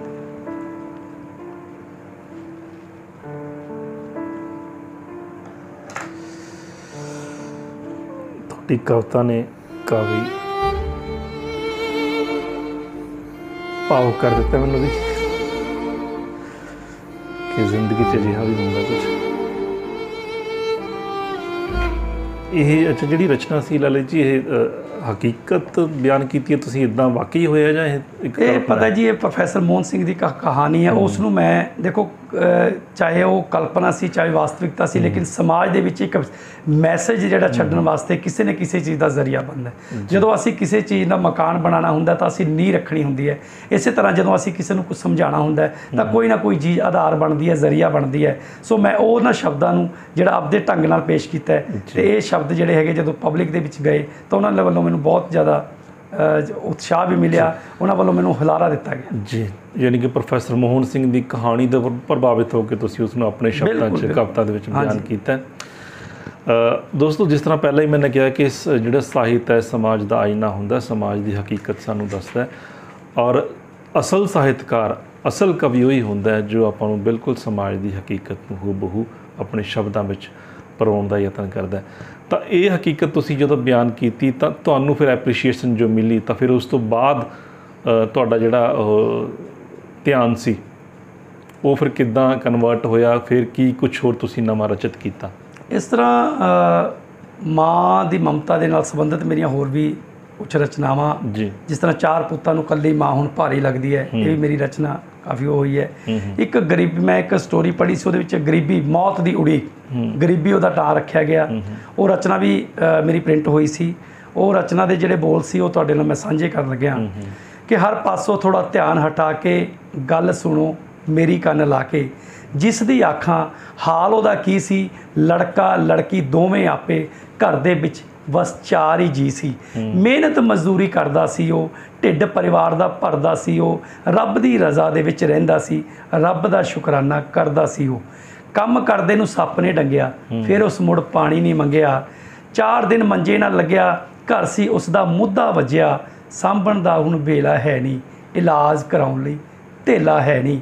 ਕੁਝ ਦਿਨ ਪਿੱਛੋਂ ਪ੍ਰਾਣ ਨਿਕਲ ਗਈ, ਸਮਝ ਲਓ ਸਭ ਦੀ ਜਾਨ ਨਿਕਲ ਗਈ, ਸਾਰੇ ਗੁਆਂਢੀਆਂ ਹਮਦਰਦੀ ਕੀਤੀ। ਸਾਰੇ ਗੁਆਂਢੀਆਂ ਹਮਦਰਦੀ ਕੀਤੀ ਸੰਸਕਾਰ ਲਈ ਮਦਦ ਕੀਤੀ। ਜਿੰਨੇ ਦਿਨ ਘਰ ਚੁੱਲ੍ਹਾ ਨਹੀਂ ਬਲਿਆ ਉਹਨੇ ਦਿਨ ਘਰ ਰੋਟੀ ਦਿੱਤੀ। ਫਿਰ ਕੁਝ ਦਿਨ ਇੰਜ ਨਿਕਲ ਗਏ ਔਖੇ ਸੌਖੇ ਦਿਨ ਨਿਕਲ ਗਏ। ਢਿੱਡ ਤਾਂ ਨਿਤ ਹੀ ਭਰਨਾ ਪੈਂਦਾ ਹੈ। ਔਖ ਚ ਸਭ ਕੁਝ ਕਰਨਾ ਪੈਂਦਾ ਹੈ। ਫਸਲੀ ਵਾੜੀ ਕਰਨ ਲੱਗ ਪਿਆ ਪੁੱਤ ਦਿਹਾੜੀ ਕਰਨ ਲੱਗ ਪਿਆ। ਕਿਉਂਕਿ ਜਿਹੜੀਆਂ ਮੁਸ਼ਕਲਾਂ ਹੁੰਦੀਆਂ ਨੇ ਉਹ ਬੰਦੇ ਨੂੰ ਸਮੇਂ ਤੋਂ ਪਹਿਲਾਂ ਜਿਹੜਾ ਜ਼ਿੰਮੇਵਾਰ ਬਣਾ ਦਿੰਦੀਆਂ ਨੇ ਇਹ ਸੱਚਾਈ ਹੈ। ਕਿ ਢਿੱਡ ਤੇ ਨਿੱਤ ਹੀ ਭਰਨਾ ਪੈਂਦਾ ਹੈ ਔਖ ਚ ਸਭ ਕੁਝ ਕਰਨਾ ਪੈਂਦਾ ਹੈ। ਫਸਲੀ ਵਾੜੀ ਕਰਨ ਲੱਗ ਪਿਆ ਪੁੱਤ ਦਿਹਾੜੀ ਕਰਨ ਲੱਗ ਪਿਆ। ਇੱਕ ਦਿਨ ਉਹ ਬਿਮਾਰ ਹੋ ਗਿਆ ਪੀਲੀਏ ਦਾ ਸ਼ਿਕਾਰ ਹੋ ਗਿਆ ਘਰ ਵੇਲਾ ਉਹਨੂੰ ਰਹਿਣਾ ਪੈ ਗਿਆ ਕੁਝ ਦਿਨ ਮੰਜੇ ਪੈਣਾ ਪੈ ਗਿਆ ਮਾਂ ਕੋਲ ਭੈਣ ਕੁਝ ਆ ਕੇ ਬੋਲੀ। ਮਾਂ ਕੋਲ ਭੈਣ ਕੁਝ ਆ ਕੇ ਬੋਲੀ ਗੱਲ ਕਰਦੀ ਏ ਹੌਲੀ ਹੌਲੀ ਬੇਬੇ ਰੱਬ ਹੁਣ ਕੀ ਕਰਨਾ ਏ? ਵੀਰੇ ਨੇ ਦੱਸ ਕਦ ਮਰਨਾ ਏ? ਵੀਰੇ ਨੇ ਦੱਸ ਕਦ ਮਰਨਾ ਏ? ਫੇਰ ਗਵਾਂਢੀ ਘਰ ਆਵਣਗੇ। ਜਿੰਨੀ ਕੁ ਬੱਚੇ ਦੀ ਸਮਝ ਹੁੰਦੀ ਹੈ ਉਹਨੂੰ ਇਹ ਲੱਗਦਾ ਹੈ ਉਹਨੂੰ ਇਹ ਨਹੀਂ ਪਤਾ ਹੁੰਦਾ ਕਿ ਉਸ ਸਮੇਂ ਦੁੱਖ ਦੀ ਘੜੀ ਸੀ ਤਾਂ ਪੜੋਸੀਆਂ ਨੇ ਕੀਤਾ ਸੀ। ਉਹ ਕੀ ਸਵਾਲ ਕਰ ਰਹੀ ਹੈ? ਕਹਿੰਦੀ ਫੇਰ ਗਵਾਂਢੀ ਘਰ ਆਵਣਗੇ ਸਾਨੂੰ ਖਾਣਾ ਦੇ ਜਾਵਣਗੇ। ਐਨੇ ਵਿੱਚ ਮਾਂ ਫੁੱਟ ਫੁੱਟ ਰੋਈ ਰੋ ਰੋ ਕਮਲੀ ਝੱਲੀ ਹੋਈ। ਕਿਧਰੇ ਕੁਝ ਵੀ ਧਰ ਨਹੀਂ ਹੁੰਦਾ ਮਾਂ ਤੋਂ ਇਹ ਦੁੱਖ ਜਰ ਨਹੀਂ ਹੁੰਦਾ। ਇਹ ਕੀ ਰੱਬਾ ਖੇਡ ਰਚਾਈ? ਮਾਂ ਦਿੰਦੀ ਪਈ ਦੁਹਾਈ। ਇਹ ਰੱਬਾ ਕੀ ਕਹਿ ਟਹਿ ਰਿਹਾ ਕਿਨਾਂ ਜ਼ਨਮਾਂ ਦੀ ਸਜ਼ਾ ਦੇ ਰਹੇ ਐਨੇ ਵਿੱਚੋਂ ਹੋਸ਼ ਖੋ ਗਈ। ਰੋਂਦੀ ਰੋਂਦੀ ਬੇਹੋਸ਼ ਹੋ ਗਈ। ਤੈਥੋਂ ਰੱਬਾ ਕਾਦਾ ਪਰਦਾ? ਤੈਥੋਂ ਰੱਬਾ ਕਾਦਾ ਪਰਦਾ? ਤੈਨੂੰ ਇੱਕ ਅਰਦਾਸ ਮੈਂ ਕਰਦਾ ਮੱਥੇ ਉੱਤੇ ਲਕੀਰ ਤੂੰ ਲਿਖ ਦੇ। ਆਪਣੇ ਹੱਥੀ ਤਕਦੀਰ ਤੂੰ ਲਿਖ ਦੇ। ਭਾਵੇਂ ਸਾਰੇ ਗਰੀਬੀ ਖੋਲੇ ਪਰ ਰੱਬਾ ਗਰੀਬੀ ਖੋਲੇ ਤੂੰ ਅੰਦਰੋਂ ਕੋਈ ਚੀਖ ਭਰੇ ਨਾ। ਮਰਨ ਦੀ ਕੋਈ ਉਡੀਕ ਕਰੇ ਨਾ ਮਰਨ ਦੀ ਕੋਈ ਉਡੀਕ ਕਰੇ ਨਾ ਮਰਨ ਦੀ ਕੋਈ ਉਡੀਕ ਕਰੇ ਨਾ। ਵਾਹ ਜੀ ਵਾਹ ਤਾਂ ਲਾਲਾ ਜੀ ਬਹੁਤ ਭਾਵੁਕ ਰਚਨਾਵਾਂ ਤੁਸੀਂ ਅ, ਸੁਣਾ ਰਹੇ ਹੋ ਸਾਡੇ ਦੋਸਤਾਂ ਨੂੰ। ਮੈਨੂੰ ਲੱਗਦਾ ਕਿ ਸਾਡੇ ਜਿਹੜੇ ਦੋਸਤ ਨੇ ਉਹ ਵੀ ਅ, ਭਾਵੁਕ ਮੈਨੂੰ ਲੱਗਦਾ ਹੋ ਗਏ ਹੋਣਗੇ ਮੇਰੇ ਨਾਲ ਹੀ। ਤੇ ਅ, ਹੁਣ ਲਾਲਾ ਜੀ ਇਹ ਦੱਸੋ ਕਿ ਅ, ਤੁਹਾਡਾ ਜਿਹੜਾ ਅ, ਬਚਪਨ ਹੈ ਇਹ ਕਿੱਥੇ ਬੀਤਿਆ? ਤੇ ਆਪਣੀ ਫੈਮਿਲੀ ਬਾਰੇ ਥੋੜੀ ਜਿਹੀ ਜਾਣਕਾਰੀ ਦਿਓ। ਦੇਖੋ ਜੀ ਅਸੀਂ ਬੇਸਿਕਲੀ ਬਰੇਟੇ ਦੇ ਰਹਿਣ ਵਾਲੇ ਹਾਂ। ਜੀ। ਤੇ ਅਸੀਂ ਚਾਰ ਭਰਾ ਦੋ ਮੇਰੀਆਂ ਸਿਸਟਰਸ ਨੇਗੀਆਂ ਤੇ ਮਿਡਲ ਫੈਮਿਲੀ ਨੂੰ ਮੈਂ ਬਿਲੋਂਗ ਕਰਦੇ ਹਾਂ। ਮੇਰਾ ਮੋਬਾਈਲ ਟੈਲੀਕਮਿਊਨੀਕੇਸ਼ਨ ਦਾ ਕੰਮ ਹੈ। ਪਿਆਰੇ ਲਾਲ ਜੀ ਸ਼ਰਮਾ ਦਹੀਂ ਭੱਲੇ ਵਾਲੇ ਦੇ ਨਾਂ ਨਾਲ ਅਸੀਂ ਉੱਥੇ ਮਸ਼ਹੂਰ ਹਾਂ। ਮੇਰੇ ਪਿਤਾ ਜੀ ਦਾ ਨਾਮ ਪਿਆਰੇ ਲਾਲ ਜੀ ਹੈ। ਮੇਰੇ ਤਿੰਨ ਬ੍ਰਦਰ ਹੋਰ ਨੇ। ਇੱਕ ਨਮਕੀਨ ਦਾ ਹੀ ਫਾਦਰ ਸਾਹਿਬ ਦਾ ਕੰਮ ਕਰਦੇ ਹੂੰ ਤੇ ਇੱਕ ਮੇਰੇ ਬ੍ਰਦਰ ਜਿਹੜਾ ਰਕੇਸ਼ ਕੁਮਾਰ ਫਾਈਨਾਂਸ ਦਾ ਕੰਮ ਕਰਦੇ ਹੈ ਤੇ ਜਿਹੜਾ ਮੇਰਾ ਛੋਟਾ ਬ੍ਰਦਰ ਹੈ ਵਰਿੰਦਰ ਸ਼ਰਮਾ ਇਸ ਟਾਈਮ ਸਰਕਾਰੀ ਪ੍ਰਾਇਮਰੀ ਟੀਚਰ ਹੈ ਜੀ। ਤੇ ਹਾਂ ਬਿਲਕੁਲ ਪਰਿਵਾਰ ਦਾ ਮਾਹੌਲ ਸਾਡਾ ਬਿਲਕੁਲ ਹੀ ਖੁਸ਼ਨੁਮਾ ਕੋਈ ਐਸੀ ਗੱਲ ਅੱਛਾ ਤੁਹਾਡੇ ਪਰਿਵਾਰ 'ਚ ਤੁਹਾਡੇ ਤੋਂ ਪਹਿਲਾਂ ਵੀ ਕੋਈ ਇਦਾਂ ਇਸ ਖੇਤਰ ਦੇ ਵਿੱਚ ਹੈਗਾ ਸੀ ਕਵਿਤਾ ਜਾਂ ਕੋਈ ਹੋਰ ਲੇਖਣੀ ਦੇ ਖੇਤਰ 'ਚ? ਨਹੀਂ ਸਾਡੇ ਪਰਿਵਾਰ 'ਚ ਕੋਈ ਇਸ ਤਰ੍ਹਾਂ ਦਾ ਨਹੀਂ ਸੀ। ਵੈਸੇ ਇਹ ਇੱਕ ਗੋਡ ਗਿਵਨ ਗਿਫਟ ਹੀ ਮੰਗਦਾ। ਮੈਂ ਪਤਾ ਨਹੀਂ ਕਿੱਥੋਂ ਹਰਫ ਆਉਂਦੇ ਨੇ ਹਵਾ 'ਚੋਂ ਤੇ ਕਿੱਥੋਂ ਅੰਕਿਤ ਹੋ ਜਾਂਦੇ ਨੇ ਮੈਨੂੰ ਸਮਝ ਨਹੀਂ ਆ ਰਹੀ ਅੱਛਾ ਇਸ ਮਾਮਲੇ 'ਚ ਕਈ ਵਾਰੀ ਪਰਿਵਾਰ ਵਿਰੋਧ ਵੀ ਕਰਨ ਲੱਗਦਾ ਜਾਂ ਮਜ਼ਾਕ ਵੀ ਉਡਾਉਣ ਲੱਗਦਾ ਵੀ ਕੀ ਕਰ ਰਿਹਾ ਤੂੰ ਇਹ ਕੀ ਚੀਜ਼ ਹੈ ਜਦੋਂ। ਤੁਸੀਂ ਕੋਈ ਵੀ ਹਰਦੇਵ ਜੀ ਮੈਂ ਤੁਹਾਡੇ ਸ਼ਬਦਾਂ ਨੂੰ ਵਿਰਾਮ ਦਿੰਨਾ ਜਦੋਂ ਤੁਸੀਂ ਕੁਝ ਵੀ ਕਰਦੇ ਹੋ ਇੱਕ ਵਾਰੀ ਥੋੜਾ ਜਿਹਾ ਔੜ ਲੱਗਦਾ ਹੈ ਲੋਕਾਂ ਨੂੰ ਵੀ ਇਸ ਤਰ੍ਹਾਂ ਲੱਗਦਾ ਹੈ ਜਿਸ ਤਰ੍ਹਾਂ ਹੁਣ ਮੰਨ ਲਓ ਮੈਂ ਚਸ਼ਮਾ ਨਹੀਂ ਲਗਾਉਂਦਾ। ਅੱਜ ਮੈਂ ਚਸ਼ਮਾ ਲਗਾਵਾਂਗਾ ਮੇਰੀ ਮਾਨਸਿਕਤਾ ਇਹ ਕਹੇਗੀ ਕਿ ਇਹਨੂੰ ਚਾਰ ਜਣੇ ਕਹਿਣਗੇ ਯਾਰ ਕਮਾਲ ਦੀ ਗੱਲ ਹੈ ਯਾਰ ਓਛਾ ਪੰਜਾ ਕਰਦਾ ਹੈ ਯਾਰ ਇਸ ਤਰ੍ਹਾਂ ਕਰਦਾ ਹੈ। ਲੇਕਿਨ ਚਾਰ ਕੁ ਦਿਨਾਂ ਬਾਅਦ ਉਹ ਤੁਸੀਂ ਖੁਦ ਹੈਪਚੁਅਲ ਹੋ ਜਾਓਗੇ ਉਹਨਾਂ ਲੋਕਾਂ ਨੂੰ ਪਤਾ ਲੱਗ ਜਾਏਗਾ ਕਿ ਇਹਦੇ ਇਹਦੀ ਜਿਵੇਂ ਕਹਿੰਦੇ ਇਹਦੀ ਹੈਬਿਟ ਹੈ। ਤਾਂ ਇਸ ਤਰ੍ਹਾਂ ਲੱਗਦਾ ਚਾਰ ਕੁ ਦਿਨ ਹੋ ਸਕਦਾ ਹੈ ਔੜ ਲੱਗਿਆ ਹੋਵੇ ਕਿਸੇ ਨੂੰ ਲੇਕਿਨ ਮੈਨੂੰ ਕਦੇ ਇਸ ਤਰ੍ਹਾਂ ਦਾ ਮਹਿਸੂਸ ਨਹੀਂ ਹੋਇਆ ਤੇ ਮੇਰਾ ਪਰਿਵਾਰ ਮੈਨੂੰ ਅ, ਇਸ ਗੱਲ ਤੋਂ ਕਦੇ ਵੀ ਇਹ ਗੁਰੇਜ਼ ਨਹੀਂ ਕਰਦਾ ਕਿ ਤੂੰ ਇਸ ਤਰ੍ਹਾਂ ਲਿਖ ਜਾਂ ਨਹੀਂ ਲਿਖ। ਉਹਨਾਂ ਨੂੰ ਵੀ ਇਸ ਚੀਜ਼ ਦੀ ਖੁਸ਼ੀ ਹੁੰਦੀ ਹੈ ਜਦੋਂ ਮੈਂ ਸਮਾਜ ਦੇ ਵਿੱਚ ਕੋਈ ਮੈਸੇਜ ਦੇਣ ਵਾਲੀ ਅ, ਸ਼ਬਦ ਅੰਕਿਤ ਕਰਦਾ ਤਾਂ ਬੜੀ ਖੁਸ਼ੀ ਹੁੰਦੀ ਹੈ। ਅੱਛਾ ਐਪਰੀਸ਼ੀਏਸ਼ਨ ਦੀ ਜਦੋਂ ਗੱਲ ਚੱਲਦੀ ਹੈ ਮਾਣ ਸਨਮਾਨ ਦੀ ਜਦੋਂ ਗੱਲ ਚੱਲਦੀ ਹੈ ਹਾਲਾਂਕਿ ਇੱਕ ਕਬੀਲੀ ਉਹ- ਉਹਦਾ ਮਾਣ ਸਨਮਾਨ ਉਸ ਦੇ ਸਰੋਤਿਆਂ ਦੁਆਰਾ ਮਾਰੀਆਂ ਗਈਆਂ ਤਾੜੀਆਂ ਹੀ ਕਾਫੀ ਹੁੰਦੀਆਂ ਨੇ। ਲੇਕਿਨ ਫਿਰ ਵੀ ਤੁਸੀਂ ਆਪਣੀ ਜ਼ਿੰਦਗੀ 'ਚ ਕੋਈ ਅਜਿਹੇ ਪਲ ਸਾਂਝੇ ਕਰਨਾ ਚਾਹੋਗੇ ਕਿ ਉਹ ਮਾਣ ਮੱਤੇ ਪਲ ਜੋ ਤੁਹਾਨੂੰ ਬਹੁਤ ਖੁਸ਼ੀ ਹੋਈ ਹੋਏਗੀ ਵੀ ਹਾਂ ਵੀ ਮੈਂ ਅਗਰ ਕਵੀ ਬਣ ਗਿਆ ਮੇਰੇ ਤੋਂ ਕੁਝ ਲਿਖਿਆ ਗਿਆ ਤਾਂ ਉਹ ਉਹਦੇ ਕਰਕੇ ਮੈਨੂੰ ਇਹ ਮਾਣ ਸਨਮਾਨ ਮਿਲ ਰਿਹਾ ਦੇਖੋ ਵੈਸੇ ਤਾਂ ਅ, ਜ਼ਿੰਦਗੀ ਦੇ ਵਿੱਚ ਕਈ ਥਾਂ ਤੇ ਇਸ ਤਰ੍ਹਾਂ ਦੇ ਪੜਾਅ ਆਏ ਹੈ ਜਿਸ ਤਰ੍ਹਾਂ ਅਸੀਂ ਰਾਮਾ ਨਾਟਕ ਕਲੱਬ ਦਾ ਜਦੋਂ ਅ, ਮੰਚ ਦੇ ਉੱਤੇ ਸੰਚਾਲਨ ਕਰਦਾ ਐਜ਼ ਅ ਐਂਕਰਿੰਗ ਇਸ ਵਾਰ ਵੀ ਮੈਂ ਭਗਵਾਨ ਸ਼੍ਰੀ ਰਾਮ ਜੀ ਦਾ ਕਿਰਦਾਰ ਨਿਭਾਇਆ। ਰਾਮਲੀਲਾ ਦੇ ਵਿੱਚ। ਹਾਂਜੀ ਰਾਮਲੀਲਾ ਦੇ ਵਿੱਚ। ਤੇ ਉਸ ਤੋਂ ਪਹਿਲਾਂ ਮੈਂ ਐਂਕਰਿੰਗ ਜਿਹੜੀ ਸਟੇਜ ਦੇ ਉੱਤੇ ਕਰਦਾ। ਤੇ ਉਹ ਲੋਕਾਂ ਦਾ ਅਸੀਂ ਕਿਉਂਕਿ ਚਿਹਰੇ ਤੋਂ ਪਤਾ ਲੱਗ ਜਾਂਦਾ ਹੈ। ਉਹ ਕਹਿੰਦੇ ਨਾ ਅੰਦਾਜ਼ ਬਦਲਤੇ ਲੱਗਤੇ ਹੈ ਆਂਖੋਂ ਮੇ ਸ਼ਰਾਰਤ ਹੋਤੀ ਹੈ ਔਰ ਉਸ ਦਿਲ ਦਾ ਪਤਾ ਚੱਲ ਜਾਂਦਾ ਹੈ ਜਿਸ ਦਿਲ ਮੇ। ਮੁਹੱਬਤ ਹੋਤੀ ਹੈ। ਤੇ ਸਾਹਮਣੇ ਲੋਕ ਦੱਸ ਦਿੰਦੇ ਆ ਕਿ ਆਪਣੇ ਸ਼ਬਦ ਉਹਨਾਂ ਤੇ ਕਿੰਨੇ ਕੁ ਪ੍ਰਭਾਵਸ਼ਾਲੀ ਹੈ। ਤੇ ਹਾਂ ਉੱਥੋਂ ਬੜਾ ਮਾਣ ਮਿਲਦਾ ਸਾਨੂੰ। ਤੇ ਵੈਸੇ ਵੀ ਕਈ ਸ਼ਬਦ ਆਪਣਾ ਸਟੇਜਾਂ ਨੂੰ ਜਦੋਂ ਅਸੀਂ ਉੱਥੇ ਸੰਚਾਲਨ ਕਰਦੇ ਆ ਤਾਂ ਉਹਨਾਂ ਲੋਕਾਂ ਵੱਲੋਂ ਬੜੇ ਵਧੀਆ ਢੰਗ ਦੇ ਨਾਲ ਸਾਨੂੰ ਰਿਸਪੈਕਟ ਦਿੱਤੀ ਜਾਂਦੀ ਹੈ। ਕਿਉਂਕਿ ਤੁਸੀਂ ਸ਼ਬਦ ਘੱਟ ਬੋਲੋ ਲੇਕਿਨ ਕੋਈ ਨਾ ਕੋਈ ਮੈਸੇਜ ਦਿੰਦੇ ਹੋ ਲੋਕਾਂ ਨੂੰ ਸਮਾਜ ਦੇ ਹਿੱਤ 'ਚ ਹੋਣ ਤਾਂ ਲੋਕ ਬਾਕੀ ਤੁਹਾਨੂੰ ਜਿਹੜਾ ਹੈਗਾ ਸਨਮਾਨ ਦਿੰਦੇ ਨੇ ਇਹਦੇ 'ਚ ਕੋਈ ਦੋ ਰਾਏ ਨਹੀਂ ਹੈ। ਜੀ। ਬਿਲਕੁਲ ਲੋਕ ਸਨਮਾਨ ਦਿੰਦੇ ਨੇ ਅਗਰ ਤੁਹਾਡੀਆਂ ਗੱਲਾਂ ਸਨਮਾਨਯੋਗ ਹੈਗੀਆਂ ਨੇ ਸਮਾਜ ਦੇ ਲਈ ਸੇਧ ਦੇਣ ਵਾਲੀਆਂ ਹੈਗੀਆਂ ਨੇ ਤਾਂ ਅਗਲੀ ਰਚਨਾ ਸੁਣ ਲਈਏ ਫਿਰ ਤੁਹਾਡੇ ਤੋਂ ਕਿਹੜੀ ਸੁਣਾ ਰਹੇ ਹੋ? ਹਾਂਜੀ ਅਗਲੀ ਰਚਨਾ ਪੰਜਾਬ ਦੀ ਜਵਾਨੀ ਨੂੰ ਅਕੋਰਡਿੰਗ ਮੈਂ ਮੈਥੋਂ ਤੱਕਿਆ ਜਾਂਦਾ ਨਹੀਂ ਹੁਣ ਹਾਲ ਜਵਾਨੀ ਦਾ। ਉਹ ਮੈਂ ਤੁਹਾਡੇ ਰੂਬਰੂ ਕਰਦਾ। ਕਿ ਕਹਿੰਦੇ ਕਿੱਥੇ ਗਈ ਜਵਾਨੀ ਕਿੱਥੇ ਹੁਣ ਮੌਜ ਬਹਾਰਾਂ ਨੇ। ਵਾਹ। ਕਿੱਥੇ ਗਈ ਜਵਾਨੀ ਕਿੱਥੇ ਹੁਣ ਮੌਜ ਬਹਾਰਾਂ ਨੇ। ਕਿੱਥੇ ਮੋਰਾਂ ਦੀਆਂ ਪਹਿਲਾਂ ਕਿੱਥੇ ਕਾਵਾਂ ਦੀਆਂ ਡਾਰਾਂ ਨੇ।